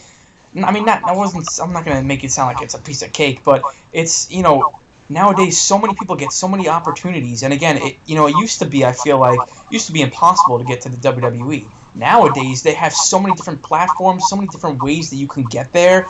I mean it's unbelievable. All these different tournaments uh, you know these girls and these guys getting there making their way over there through these tournaments. It's just it's great to see. But again it's just the end game is what's really going to be up in the air. It's what's going to happen after it. They can't have their own show like you mentioned I mean, hopefully it's going to be something like the Cruiserweight Classic where the winner just gets a trophy. Uh, I, don't, I don't need, like, you know, I know, like, TJP got the Cruiserweight Championship belt because that was obviously creating the new Cruiserweight division, but do not give them a, a championship belt. Just give them a trophy or a medal or something. Uh, again, I think that's the biggest thing here is how it plays out after this is over because it could be very successful, but you know, after the tournament is all said and done, what happens to some of these women? And that's the big question, I think. So again, looking forward to it. I think it could be good. Like you said, some of these names that we've mentioned have got to be in it. I mean, they gotta be. At the, I mean, there's not that many women wrestlers out there in the world. I'm sure there's going to be some that we haven't heard of from some foreign countries, like similar to the Cruiserweight Classic. But again, most of these names are very popular in the independent wrestling world. They have to be in it. So again, I'm looking forward to it. We'll see when more details get announced. But uh, very intriguing stuff right now. Yeah, so they have it with that. Uh, we're coming out to the end of the show. Uh, really, not a lot else to talk about. A uh, couple of big shows going on today in the wrestling world, especially for Revolution Pro Wrestling. Their card today is absolutely stacked. Some big matches. So uh, when it finally hits on demand, check them out. You have Zack Sabre Jr. versus Kushida for the. Um, the the British Heavyweight Championship. You got the Elite, Omega, and the Bucks against Ryan Smile, Shane Strickland, and Lio Rush. Should be an awesome six man tag. Uh, Hiromu Takahashi versus Marty Scurll. Very interesting matchup right there. Josh Bodom versus Will Ospreay for the Cruiserweight Championship for RPW. That should be a good match. So check out that show. That will be on demand maybe a little bit later. They're right now wrestling the show, so that should be an awesome show. We'll find out about what happened with that with the results. So uh, as in, in terms of next week again, guys, same time, same day, 4 p.m. Eastern time. It's your radio.com. Uh, should be another great show next week. We're going to recap, of course, all that went down for Raw, SmackDown, and NXT as we continue to go through this new era. Plus, also, next Thursday, we're going to give our preview and our predictions for PWG's next show. That is right. PWG is back uh, next weekend with their show Game Over. I believe that's what it's called. Let me go to their Twitter page and see uh, what the. Um, well, let me go actually go to their Instagram page. It's a little, a little bit easier uh, to see what uh, the show is called. I think it's called Game Over, if I'm uh, correct. I'm gonna bring it up right now. Um, they don't have it on Instagram page, Eric. That's pretty weird. Uh, oh, here we go. Yeah, Game Over Man takes place right, April. Yeah. yeah. April the twenty first. Uh, should be yet again another awesome show. Uh, in terms of the matches that are taking place in that show, we have a couple of big ones uh, going on. Marty Scurll will face uh, uh, Chuck Taylor in a street fight. Uh, Zack Sabre Jr. will take on uh, Dick Togo. Lio Rush versus Rey Fenix. That should be an exciting matchup. Uh, Adam Cole will be in action versus Matt Riddle. Must see. War Machine makes their PWG debut against none other than the Young Bucks. That should be an awesome tag team match. Uh, Mark Haskins versus Big Mike, Michael Elgin. Uh, Keith Lee versus Jeff Cobb. Should be an awesome match. So, yeah, PWG back in Reseda, California for Game Over Man. Should be an awesome show. Ryan, quick thoughts on that. Yeah, no, I mean, like you said, these matches seem like they're going to be off the charts again. No, no surprise. PWG always puts on epic cards. Uh, you know, again, it, it sucks that you can't find this anywhere on demand but buying the DVDs. I wish it was somewhere to watch it live because, man, it just looks so entertaining every single time. This card looks no different. Like you said, some of these matches that you just rattled off, unbelievable stuff. Definitely preview it next week. And, man, for the people that are in attendance, I mean, just they get so damn spoiled down there in Reseda, seeing all this great wrestling. Every single show is stacked to the max. It's unbelievable. I mean, it, there's nothing more to say. Yep, there's nothing more to say. So next week we'll preview and predict that show along with our full recaps of Raw, SmackDown, and NXT. That's all the time we got, people. Thank you for tuning in. Again, if you guys happen to miss the show live here on itsyourradio.com, you can always subscribe to the show on both iTunes and Stitcher. We should be up maybe later tonight. If not tonight, definitely tomorrow morning. The show should be up then. Uh, you know, again, guys, if you want to follow us on social media, uh, follow us on Twitter at Royal Ramble IYR. For us personally, it's at B underscore Scenic95. For me, for Ryan, it's at Ryan underscore Martirano. Like us on Facebook, facebook.com slash Royal Ramble Wrestling. And follow us on Instagram, very active there, at Royal Ramble Wrestling. So thank you guys for tuning in. We'll see you guys next Thursday here on itsyourradio.com. Have a great weekend. Don't forget, check us out. Stitcher, iTunes. We are the Royal Ramble Wrestling Podcast. Have a great weekend, everybody. We'll see you